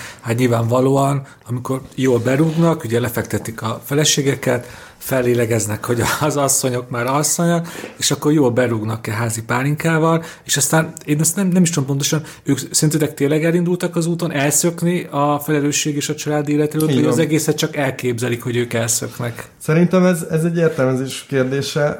Ugye látunk egy ilyen egészen ilyen álomszerű képeket, de aztán reggel az autóban ébrednek, ahol ott a csirke az autó tetején, ez is egy nagyon finom, finom humor. De hogy tényleg megpróbálnak kitörni, azt nem tudjuk, hogy ténylegesen-e, vagy csak így elképzelik ilyen részek delíriumos álomban, hogy kitörnek, de hát reggel az autóban ébrednek, és egy kötéssel a fején az úriember folytatja a sima napját. Úgyhogy szerintem ez is egy ilyen érdekes dolog. Szóval nagyon sok minden van ebben a filmben, és én ezt a filmet már ötször láttam, biztosan, vagy többször számoltam, mert hogy annyira, annyira, annyira bőröm alá kúszott, és mind, mindig szeretek ebbe belehelyezkedni valahogy. Tehát, és kicsit megmagyaráztatod, hogy hogy is érje el ezt a rendező, mert, mert tényleg itt amatőr szereplőkről van szó egyébként. Igen. Igen. Például az is nagyon érdekes, hogy a, a Bambas, tehát ezt a vidéki úriembert játszó e, férfi, ő meghalt a forgatás után hat hónappal, és már a forgatáson beteg volt, de senkinek nem mondta. És van, van neki egy ilyen fura aurája egyébként, egy ilyen kicsit szomorkás, de de nem, nem is tudom, van, van valami rejtélyesség a, a karakternek, és, és hogy ez, ez pont abban van, hogy, hogy a rendező megtalálta ezt a figurát, aki tényleg egy vidéki zeneiskolában tanított akkor, és gondolom közel állt hozzá a, a, a karakter. Ugyanúgy a nagypapa, hogyha néztek cseh új hullámos filmeket, ő nagyon kedvelt figura, mert Milos Formannak több filmében játszik, tehát például a Tűzon babában is ő a tűzoltó parancsnok, tehát hogy ezek ilyen elképesztően autentikus figurák. A, a nő például ő, ő Milos Formannak az első felesége, tehát... Hmm. Melyik? A, a Styepa, aki tehát a, a fiatal. A fiatal. És egyébként Iván Passzer, ő Milos Formannel dolgozott, tehát Milos Forman korai filmjének rendezőasszisztense volt, és forgatókönyvírója, tehát nyilván benne van ez a fajta ilyen kicsit improvizatív, és ilyen, amit mondtál Sanyi, hogy neked ez ilyen fura volt, vagy nem is tudom, mit mondtál pontosan, hogy, hogy, hogy tényleg ez, ez egy amatőr gárda. Azt mondta a rendező, hogy egyébként nem volt benne improvizáció, egyetlen jelent volt, a, amikor a, a falu bolondja megjelenik, és Verának szólítja a, a nőt, mert ő tényleg Vera, mármint a színésznő Vera ö, Kredeslova, talán, most bocsánat, hogyha elrontottam, és ugye a színésznő kijavítja, hogy nem én Sztyepa vagyok, mert hogy Sztyepa a karaktere. De ott is, a filmben tényleg, ami a fantasztikus, ezt te is érintetted, hogy minden karakterhez szeretettel viszonyul. Igen. Szóval abból, hogy, hogy van a, a városi jónő, meg a falusi bolond, és egy kerítésen keresztül beszélgetnek, ebből is tök könnyen ki lehetett volna hozni egy ilyen lekezelő iróniát. És abban is én azt éreztem, hogy oké, okay, kicsit nevetünk a bolondon, de azért az, az, a rendező őt is szereti, és Igen. ez nekem annyira tetszett, hogy ez végig ott van az összes karakternél. De tényleg szerintem ez a cím ez nagyon, nagyon erős, tehát tényleg intim megvágításban látunk szereplőket, és uh, tényleg én ezt sokszor még újra fogom nézni, és, és valahogy tényleg itt nem nagyon történik semmi, meg, meg, meg nincsenek ilyen nagyon kiélezett uh, dilemmák, vagy nagyon kiélezett uh, történetbeli fordulatok, de mégis vagy jó ebben benne lenni, mert hogy úgy érezzük, hogy ezek az emberek azért így el vannak, tehát hogy uh, jó, lehet, hogy vannak problémáik, meg megpróbálnak részegen kitörni, meg beülni az autóba, de hogy azért úgy, úgy el vannak. Abban biztos vagyok, azt nem tudom, hogy fogom-e bármikor újra nézni, de az utolsó jelenetre emlékezni fogok, mert ez egy, szerintem egy annyira frappáns ilyen szimbólum arra, hogy milyen az élet, hogy így bele rákészülünk, kitöltjük a tojáslikört, aztán most már nem árulom, hogy mi fog történni, nézzétek meg, de én ott én tényleg nagyot nevettem, hogy igen, té- ez, ez tényleg ilyen, hogy így, hát sose tudhatjuk. Ja, hát to- tovább nem ajnározom a filmet, tényleg akinek van kedve, az nézze meg, de ez tényleg nem egy ilyen, nem tudom, tércsapkodós valami, erre, erre rá kell hangolódni, hát Sanyinak ajánlom, hogy azért próbálja meg még egyszer. Egy jó csesőre, szerintem. Egy jó barna csesőre. Őket most azt hiszem Krusovicén. Barna, barna Krusovicén. Most jobban átérezted egy kicsit, talán nem beszéltünk Én róla. a fotográfia miatt egy üveg magyar bort hoztam, de... Akkor jöjjek én? Jöjjél te. Én a Todd Solondz amerikai független filmes rendező Happiness című filmét hoztam, aminek a magyar címe kivételesen jobb, mint az eredeti. Az a magyar címe, hogy a boldogságtól ordítani. Ez egy 1998-as film. Több szereplő értét követhetjük, akik eh, hát részben kötődnek egymáshoz. Például van egy eh, három eh, nővér, az egyikük látszólag boldog házasságban él, de a férj a pszichiáter, Bill, őről kiderül hát, hogy ő pedofil, csak hogy belecsapjunk a közepébe. Akkor a, a másik testvér, akit a Twin Peaks-ből ismerős Lara Flynn Boy alakít, ő egy elismert írónő, aki ennek ellenére boldogtalan és magányos, és a változatosság kedvéért a harmadik testvér is boldogtalan és magányos, ő Joy, aki egy ilyen kicsit ilyen hippi beütésű tanárként is dolgozik, illetve egy ilyen call centerben, azt hiszem az elején közben próbál zenélgetni, nagyon naív, de ilyen, hát egy nyitott és szeretetélyes figura, akkor közben megismerjük a középső testvért, tehát a Larfin Boy átalakított írónő egyik szomszédját, akit Philip Seymour Hoffman alakít, őt talán nem kell bemutatni senkinek, Reméljük. Ő a változatosság kedvéért egy magányos, magányos figura, aki nem is tudom, valami datacenterben dolgozik. Igen, ez nem derül ki, de valami adatfeldolgozó, ha jól emlékszem. Igen, igen, és ő a, erről a középső testvérről álmodozik, Tehát ez egy ilyen eufemisztikus kifejezés. Hát ez talán egy kicsit, kicsit, kicsit durvább vágyai vannak. Akkor megismerjük a, hát a, a, test, a, test, a testvéreknek a, a szüleit. Ők éppen vállás közelben vannak, tehát ők sem annyira boldogok. Mondjuk, hogy senki nem boldog ebben a filmben, talán igen. a kisfiú. Igen, és van, egy, igen, tehát a, a kisfiú is fontos szerepet kap a, és akkor az ő életükben léphetünk bele egy nem, nem ilyen hosszú időintervallumot játszódik a film, tehát egy ilyen egy-két, egy-két hét gyakorlatilag. Igen. És hát eljutunk A pontból B pontba, de igazából nem, a, nem ez a fontos. De mondjátok el, hogy milyen milyen sok kért, amikor megnéztétek ezt a filmet, és hogy sikerült feldolgozni? Kell-e azóta pszichiáterhez járnatok, miatt megnéztétek ezt a filmet? Hát nekem pontosan ez volt a, a problémám a filmmel, hogy, hogy sajnos nem kellett pszichológushoz mennem utána, tehát az elején, elején élveztem ezt a fajta, nem is tudom, egészen különleges rendezői hozzáállást, amit a Solonc csinál, de ez a film ez két és fél órás, és nekem ez a, az offenzív stand-up comedy idéző stílus egy kicsit kifulladt, tehát úgy éreztem, hogy elkezdünk egy kicsit ön, önismétlőek lenni. Nem tudtam eldönteni, hogy most itt egy ilyen nagyon durva trollkodásról van szó, esetleg egy ilyen Aspergeres szappanopera rendező kapott lehetőséget arra, hogy hogy így tényleg két és feles filmet játszon,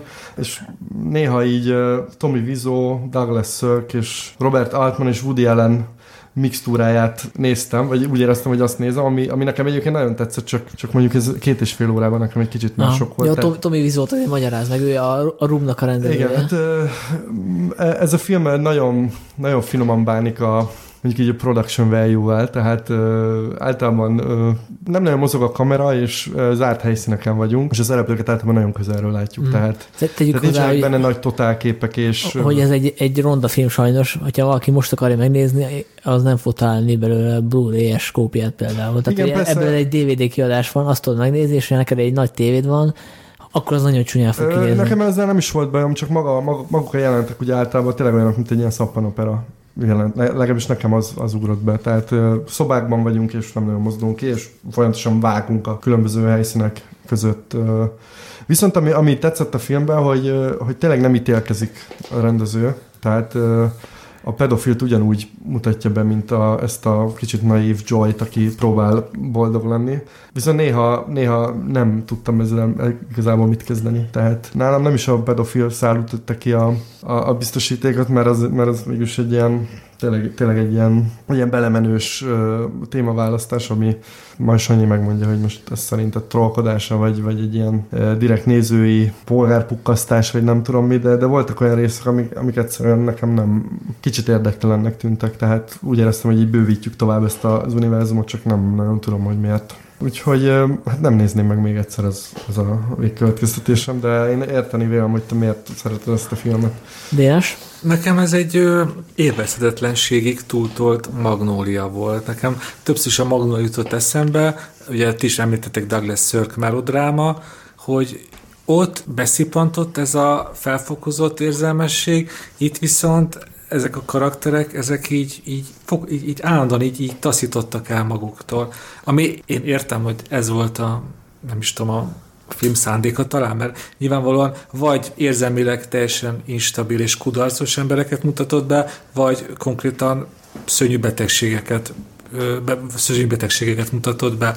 És én végig azt éreztem, hogy ilyen nem is tudom, ilyen erkölcsős csinált belőlem, belőlem ez a film, hogy én ezt nem akarom nézni. A, a Magnóliánál ott voltam, szurkoltam nekik, hogy összejöjjenek azok a vágyak, amiket akarnak, itt meg azért szurkoltam, hogy legyen vége.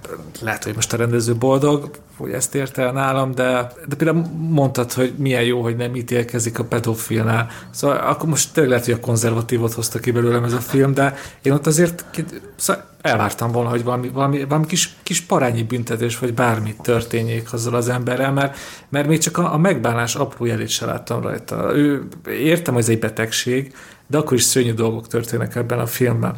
És, és a végén még kicsit gondolkoztam, hogy igazából így Susan Menderes miért nem tetszett ez a film, és arra jutottam, hogy azért, mert ebbe a filmbe egyetlen, egyetlen olyan karakter sincs, ami A pontból eljutna B-be. Itt igazából állapotokat látunk, és egyik karakternél sem látok, még csak az az önreflexió, a karakterfejlődésnek nyomát sem. Hát a kisfiú eljut A pontból B pontba. Hát, igen, de ő, igen, igen, de az, az is hát ilyen igen, az viccesen, igen.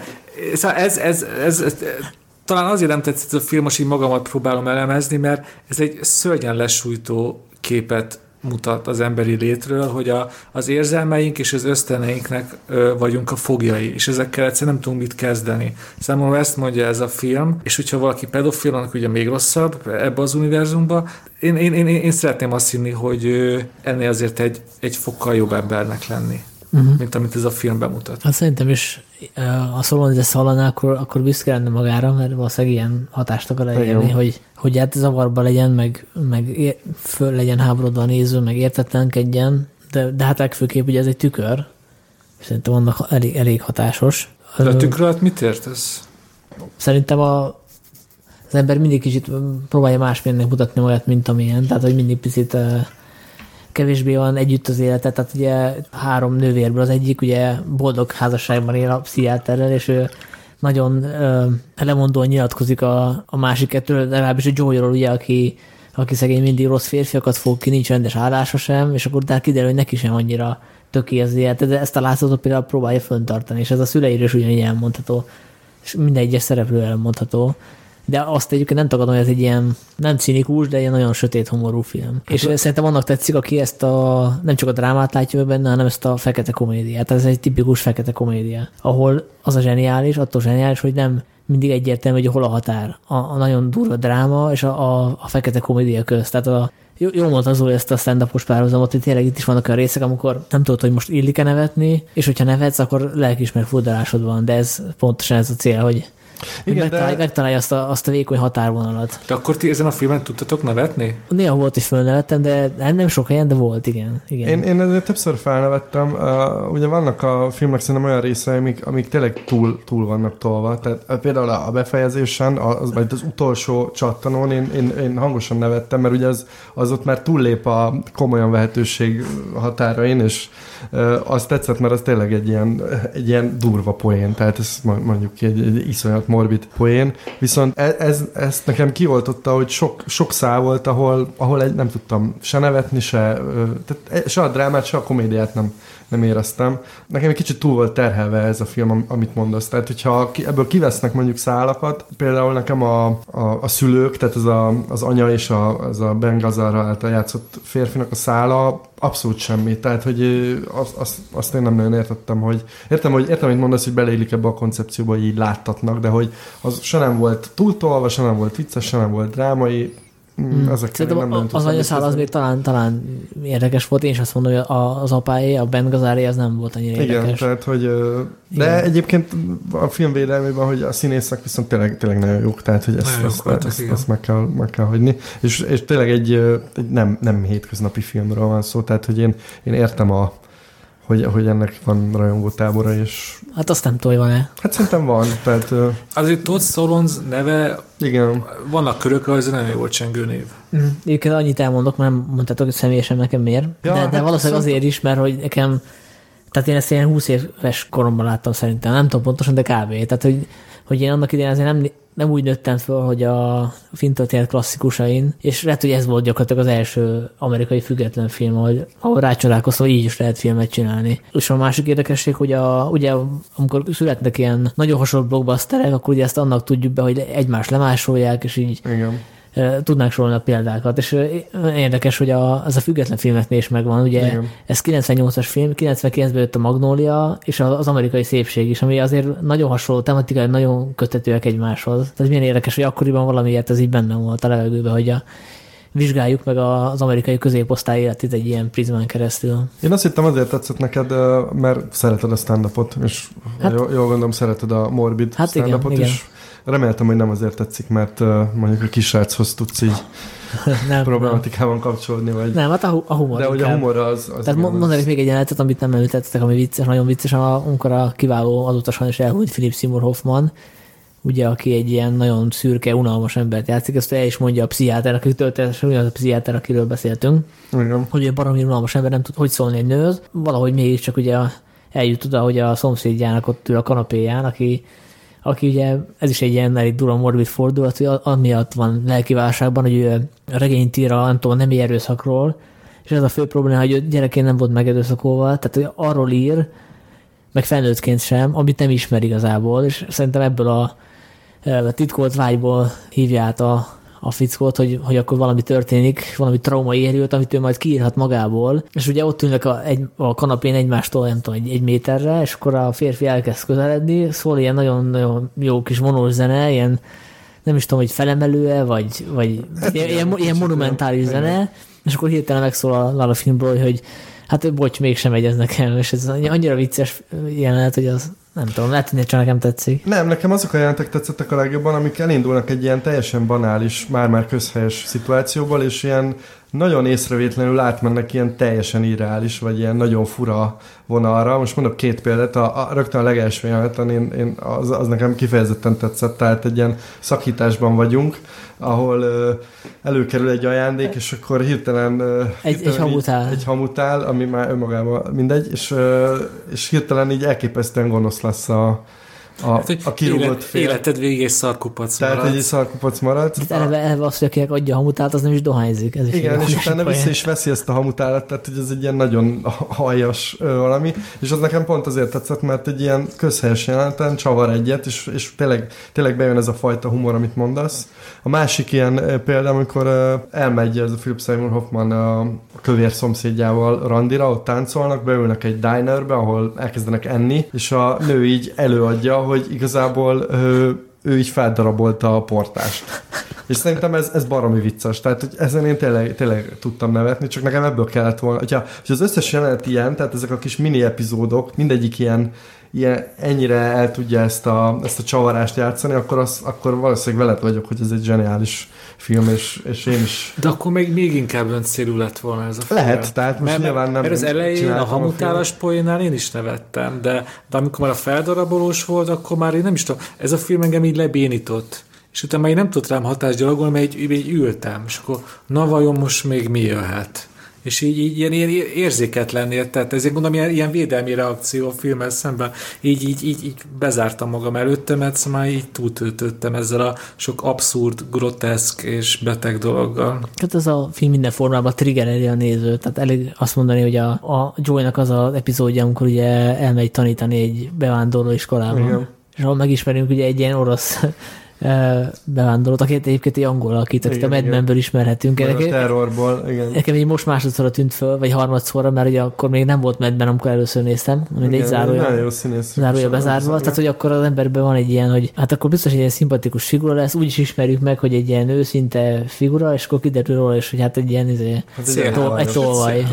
És minden ilyen pozitívnak induló dologból így végül kiderül, hogy hiába reménykedik a szereplő, meg a néző, hogy akkor ebből egy happy end lesz, nem lesz az. Ugye ez tipikus az, a, a amikor a Philip Seymour Hoffman karaktere találkozik a, a Krisztinával, akkor is azt gondoljuk, hogy ők ketten azért csak egymásra találnak, és az is kiderül, hogy az se fog sikerülni. Igen. Tehát ez a nagyon, nagyon gonosz a humor, ezt nem, nem kérlem. De nem csak gonosz, szóval ez a lesújtó kép, amit említettem az emberekről, hogy, hogy Joy egy, egy, egy újból és újból olyan szituációba kerül, ahol, ahol, hát, ahol kihasználják, és nem tanul belőle. Ő, Joy ugyanaz a ilyen ö, bágyat, naíva, mint a film elején, és nem tudom, semmi önreflexió nincs benne, hogy én valamit elrontottam. Ő ugyanaz, hogy jaj, akkor én szívesen randizok vele, emlékeztek az utolsó jelenetre, aztán ugyan, mint, ugyanúgy, mint a film elején, hogy kicsit így felvirágzik, hogy persze én szívesen randizok bárkivel, akit nekem ajánlasz, és annyi nincs benne semmi tanulás. Semmi és nektek ez nem tapasztaltatok a úgynevezett való életben, hogy az emberek nem változnak? Én, én, én nekem nem tűnik fel annyira változékonyak lennének az emberek. Hát figyelj, én inkább egy ilyen cseh barna sörhabján keresztül látom a világot. Én ennél azért pozitívabb vagyok, tehát szerintem e- ennyire, ez nyilván egy sarkított... De te nem volt olyan élményetek, hogy valakit megismertetek, és volt egy ilyen ösztönös megérzésetek vele kapcsolatban, és utána elszégyeltétek magatokat, hogy mennyire ilyen sztereotíp gondolkodásotok van, meg hogy ezt feltételezitek, és, és, és teljesen máshogy ismeritek meg, és utána kiderül, egy valami, valami teszt csinál, mond, hogy basszus, az első megérzésem az igaz volt. Volt már nektek persze, ilyen? Persze. Van, van ilyen, de hogy nem csak ilyen van, tehát...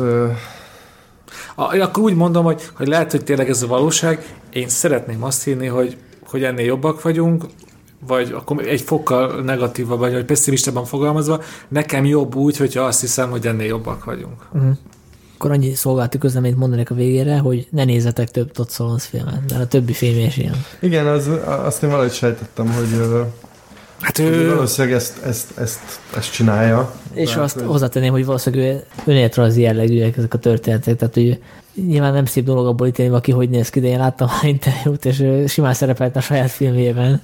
Igen. Mm. Én még annyit szeretnék elmondani, egy apró műhelytitok, hogy Sanyi először úgy volt, hogy a boldogságtól ordítanit hozza, és utána a felüdüléskép a dogvét kellett volna megnéznünk. Most akkor mindenki sejtett, hogy ez, ez egy halálos dózis lett volna, az, hogy milyen alávaló embernek lenni. Szerencsére ezen változtatott, mert ezek után a dog... egy gyilkos nénit. nem, ezek után megnézem a dogvét, akkor én, én, nem is tudom, én most nem itt vagyok, hanem a kórházban öngyilkosság kísérlet után. Csak még egy lábézet, hogy mondtátok, hogy csúnyán néz ki a film, vagy te mondtad Zoli, amivel hát sajnos nem tudok vitatkozni, de szerintem ez jó részt a, a büdzsét. Nyilván, nyilván Spillerből forgatták le, mert aki, aki az operatőre volt, egy női operatőr, ezt azért nem ki, mert az ritka, hogy női operatőr, Marci Alberti, aki olyan filmeket fényképezett, mint a The Wrestler, mi is a magyar, a Pankrátor. Pankrátor vagy a, a pillanat, mindjárt mondom. De vagy a, én ezt abszolút vagy a, nem, bocsánat. Vagy a, creed, nem, a, a creed is ő fényképezte, tehát nem, nem, nem, nem, egy kontárról van szó. De én ezt nem negatív kritikaként mondtam. Tehát most a félreértettél, én azt mondtam, hogy ennek a filmnek a, a képi világa, meg, a, meg az egész jelentezése szappanoperákat idéz. De hogy szerintem ez egy ez tökre illik magához a filmhez, mert hogy hasonló módokon építkezik. Igen. Tehát én ezt most nem, az, nem azt mondom, hogy itt egy félszemű operatőr volt, és hogy hú, de csúnya a film, nyilvánvalóan a büdzsé, és nyilvánvalóan technikai uh, dolgok belejátszottak, de szerintem tökre megy a filmhez ez a, hát meg ez a, a valami. Na, én ezt, ezt, konkrétan szeretem, én Tommy Vizót azt uh, pozitív példaként mondom, mert én hatalmas rajongója vagyok az, e fajta, hát hogy mondjam, naív uh, filmezésnek, ami szerintem bizonyos történeteknek elképesztően jól áll, és szerintem ennél a filmnél is ez része a koncepciónak. Aztán persze lehet, hogy nem, de hogy... És azt ki kell mondani, hogy ennek egy átgondolt és emlékezetes képi világa igen, van. Igen, igen. Amit sajnos a DVD RIP nem ad át százszerzelékosan. Mm. Dénes, te jössz a fináléval. Igen, a nagy fináléval. Még egy film van hátra. Én a Véletlen című lengyel filmet hoztam Kristóf Kislovskitól. Nem, nem Kristóf. Hát igen, a lengyel nevek és a kiejtésük. Én, én akkor Kristóf Kislovszkinek fogom mondani, de majd kiavítanak, hogyha ez mégsem így van. Ez egy 1981-ben forgott, de csak 1987-ben nézhette meg a közönség. És hogy miért is hoztam ezt a filmet? Erre egy rövid választ írtam fel magamnak, mert ez tényleg azon kevés filmek közé tartozik, amit megnéztem. Ezt, és... majd, ezt nekünk kell kitalálni, csak mondom. Neked most azt kell elmondani, hogy miről szól. Igen, oh, kitaláljuk, hogy miért szereted. Hát akkor most itt van egy cliffhanger, mert ezt a mondatot nem folytatom, hanem inkább elmondok egy tárgyalagos, tárgyalagos tartalom ismertetést a filmről. Egy ifjú, a 20 éveinek az elején járó lengyel orvostan hallgatóról szól, aki próbál elérni egy vonatot, és itt jön a csavar, hogy a film három epizódra bomlik, attól függően, hogy eléri a vonatot vagy sem, és bemutatja ennek az ifjú orvostan hallgatónak a lehetséges életeit. Mi történik, hogyha eljut Varsóba, mi történik, hogyha Locban marad, és nagyon-nagyon érdekes a film, mert ilyen apróságokon múlik, hogy most neki megye a, a sört rendelő emberbe, neki megye a kalauznak, vagy nem, és aztán felszáll a vonatra, és attól függően, hogy kikkel találkozik, és kikkel nem, teljesen más irányt vesz az elképzelt élete.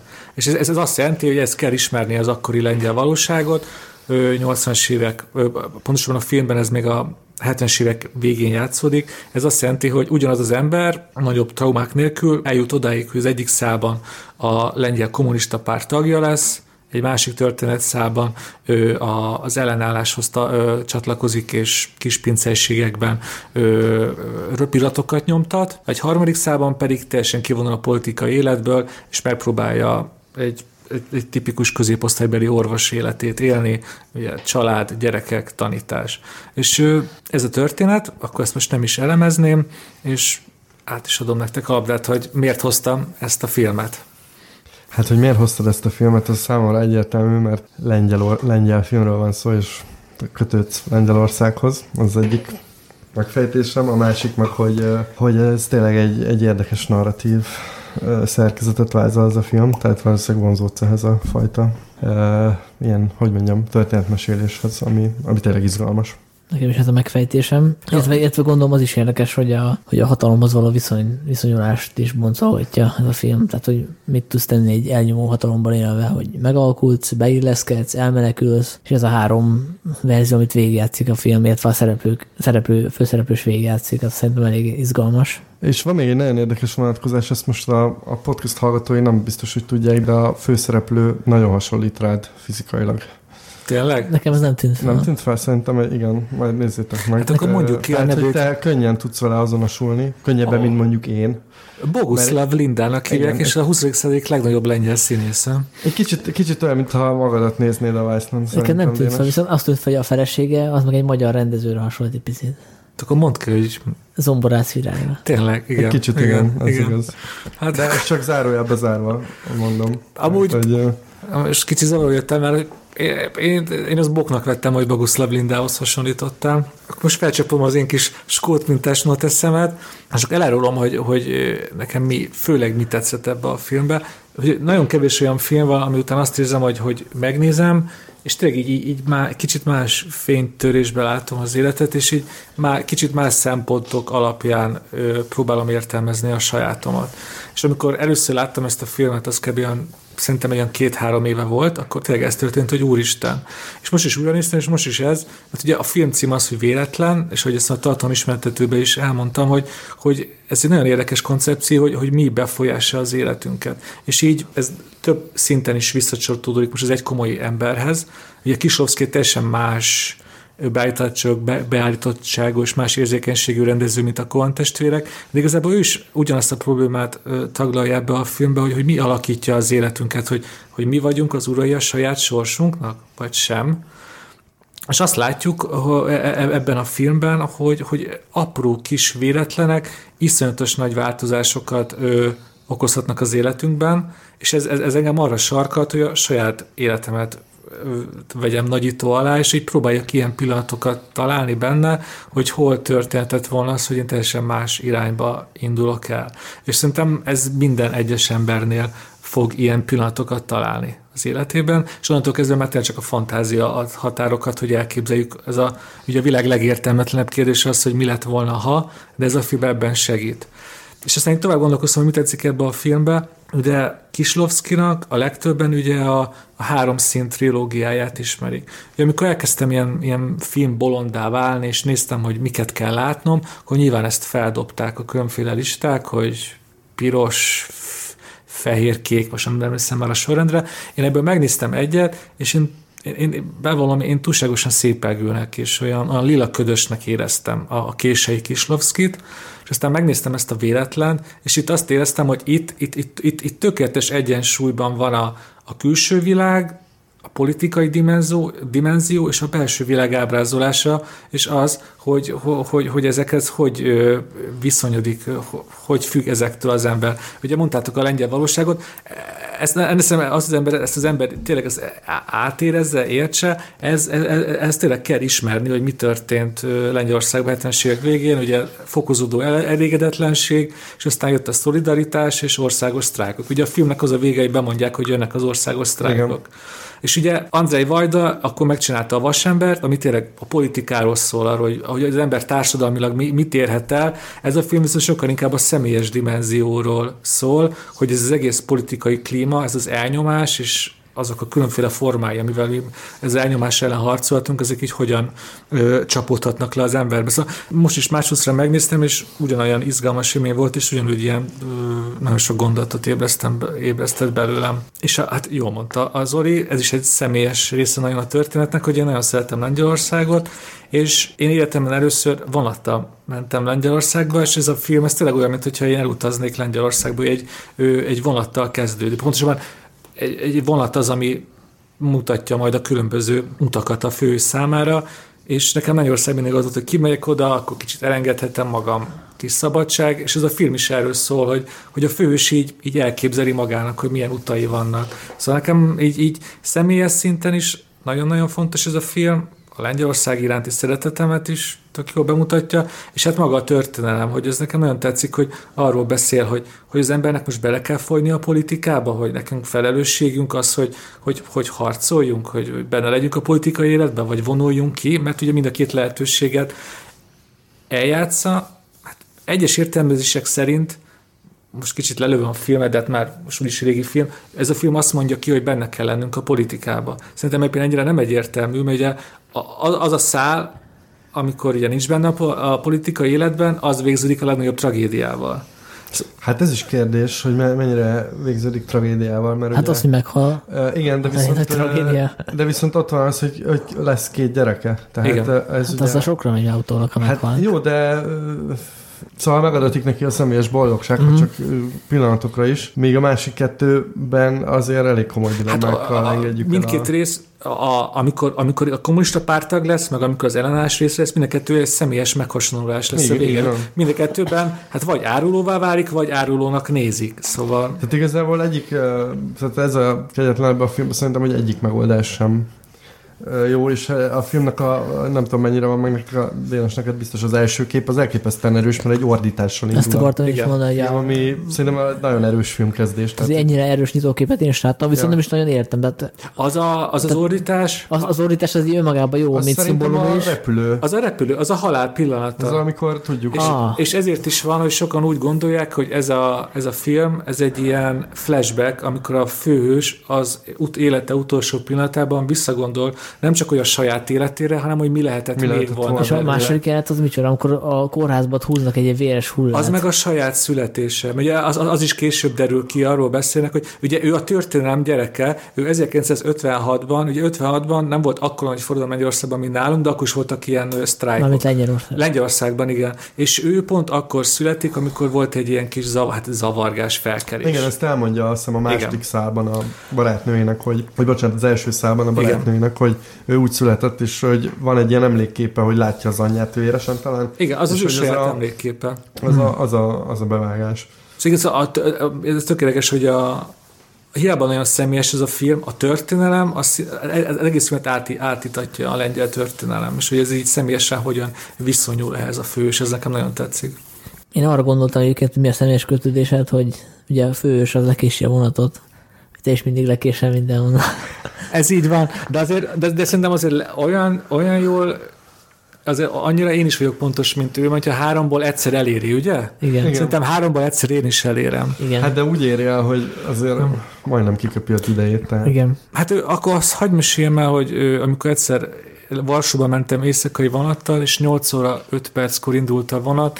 Én akkor 8 óra 3 perckor léptem be a kelti pályaudvarra, 4 per, 8 óra 4-kor ö, szálltam fel rá, és ott a haverom ö, bent várt a fülkében, és hát elég szóló szemmel nézett rám, mert ha lekésem azt a vonatot, az nem olyan, hogy 9-kor is megy egy vonat Varsóba, de akkor megcsináltam, az a háromból az egy összejött. Na, nekem egyébként a filmnek a első fel tetszett kevésbé. Tehát a, a második, a harmadik, amikor így nagyjából értettem a koncepciót, akkor így összeállt, de az, az elején picit zavaros volt. Egyrészt kicsit mondhatottnak is éreztem, azt a, a, aztán az első a leghosszabb is, ugye? Igen, az majdnem Igen, meg hogy szerintem ott, ott nagyon hiányzik a, a, a történelem és helyismerete. Mondjuk egy magyar, egy magyar nézőben, tehát sokszor nem értettem, hogy hogy ki az az ember, akivel találkozgat, ő most akkor uh, milyen rendszernek, milyen szervezetnek a része, hova lépett be. Valahogy, nem tudom, az expozíció az így uh, hiányzott, vagy legalábbis a, a Kristov úgy gondolta, hogy akkor ezt a lengyel nézőknek készítjük, és nem kell mankót adni a, a nem uh-huh. lengyel nézőknek. Tehát, hogy nem,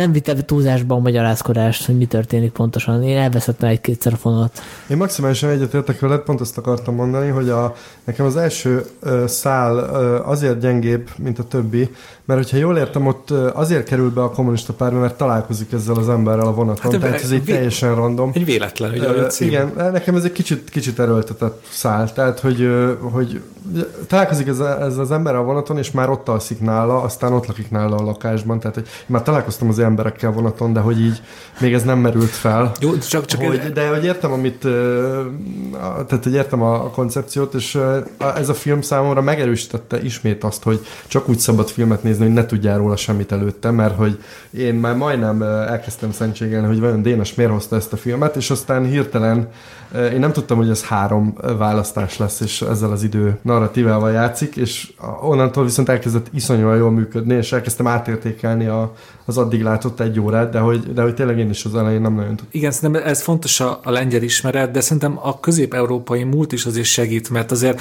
az a történelmi múlt, hogy 50-es évek sztálinizmus, meg minden, ezt mi is értjük, ami a filmben van. Ugye, ami az első részben, be- az első egyharmadban beszélnek, hogy őt Igen, ugye igen. kémként elítéli koncepciós ö, pereken, ez, ez nekünk is nagyon ismerős történet, de nyilván ez, ez még jobb lenne, hogyha lengyelek lennénk.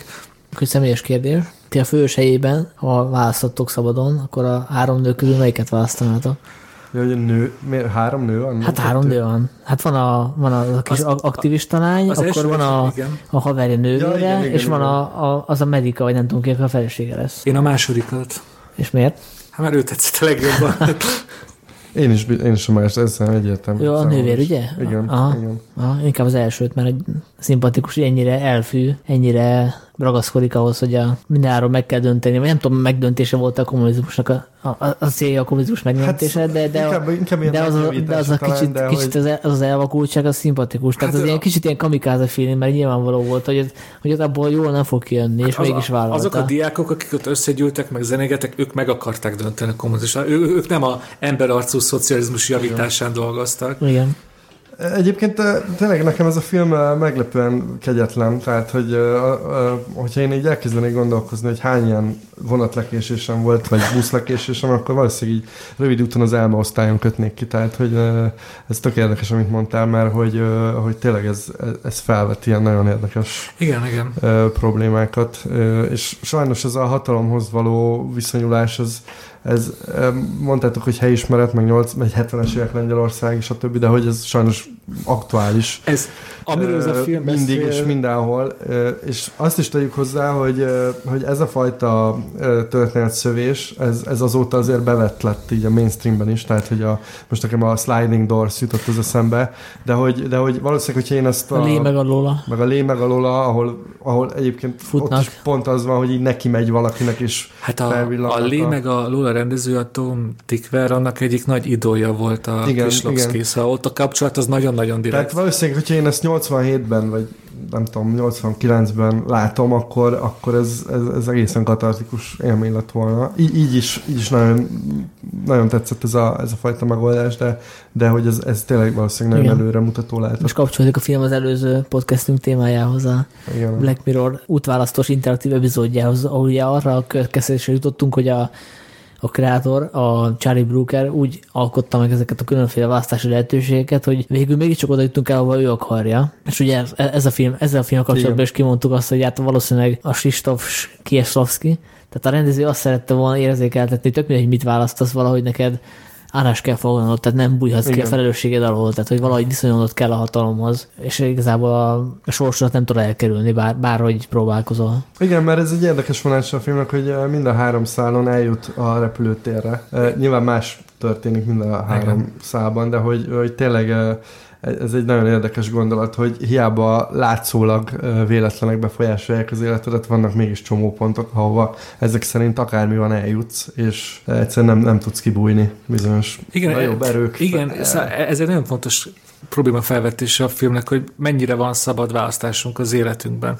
Ugye éppen az egy komoly ember, most még egyszer hagy mondjam ki, de ugye Kislovszki is erről beszél, hogy én elmehetek kommunistának, elmehetek ellenállónak, elmehetek doktornak, de mivel én én vagyok, ezért előbb-utóbb el fogok ugyanarra pontra jutni. És ez nagyon érdekes felvetés, amire nyilvánvalóan most nem tudok válaszolni, de ez egy nagyon jó dolog, nagyon izgalmas dolog ezen gondolkozni, hogy hát hogy ezt most ki is mondtátok az előbb, nem, hogy hát a saját bőrünkből nem bújhatunk Igen. ki.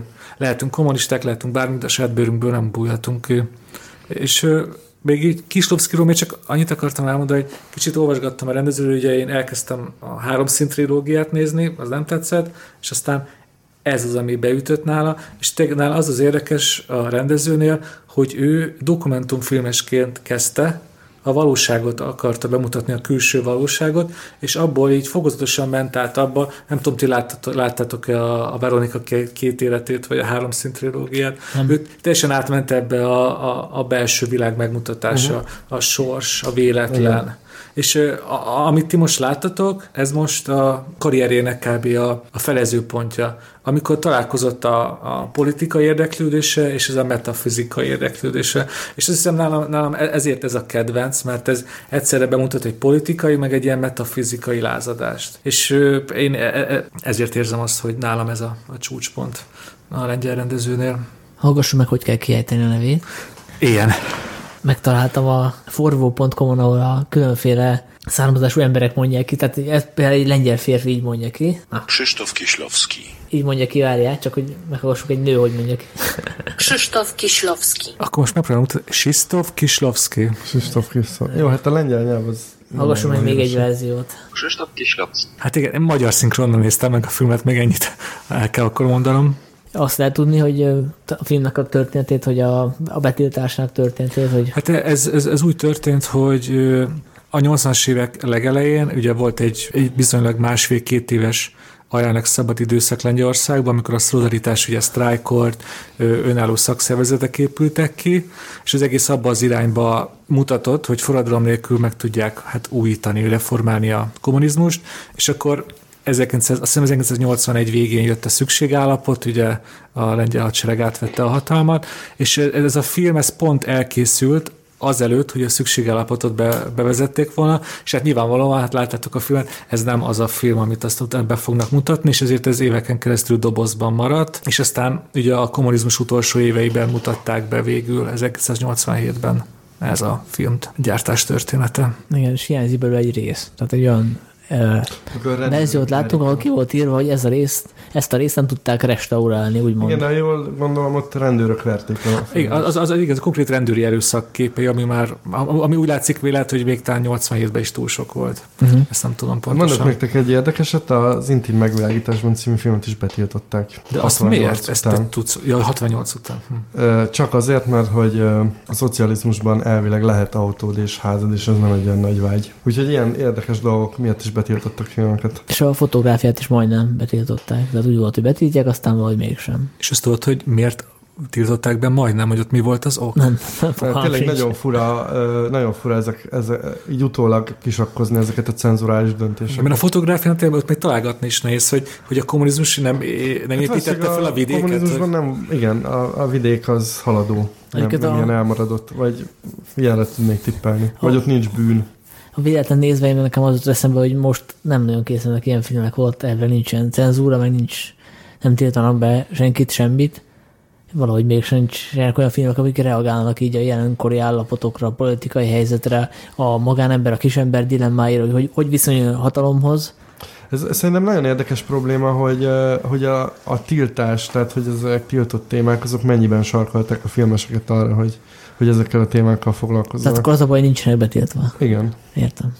De ez csak nem, akarunk, én... nem akarunk ötleteket adni senkinek. De hogy tényleg, e- e- ez, ez teljesen, teljesen érdekes. Nekem azt az eszembe, hogy A véletlennek a történetszála ugye mindig arra futnak ki, hogy elindul az általános sztrájk Lengyelországban, és ugye most ma Budapesten ott tartunk, hogy ilyet is szeretnének az emberek. Hát szóval a sok minden úgy látszik nem változott. Ö, tényleg egyébként a véletlent fel lehetne szerintem nagyon aktuálisan dolgozni. Hát és igen. azért nem, nem, nem akarunk ötleteket adni senkinek. De hogy nem. Igen, szó- de nem, szóval akkor de mondjuk, hogy ez egy, ez egy teljesen De- de ez nagyon fontos, releváns film lenne. Ho- Hogy mondjuk ki, hogy a véletlen, meg ugye a, hát mondjuk úgy, hogy pár darab, ugye a vasember is azért készülhetett el, mert ugye volt az a, az a pár éves ablak a lengyel kommunizmusban, amikor a szolidaritás, mondjuk így, hogy a hatalom közelbe jutott, és akkor a hatalom is engedett.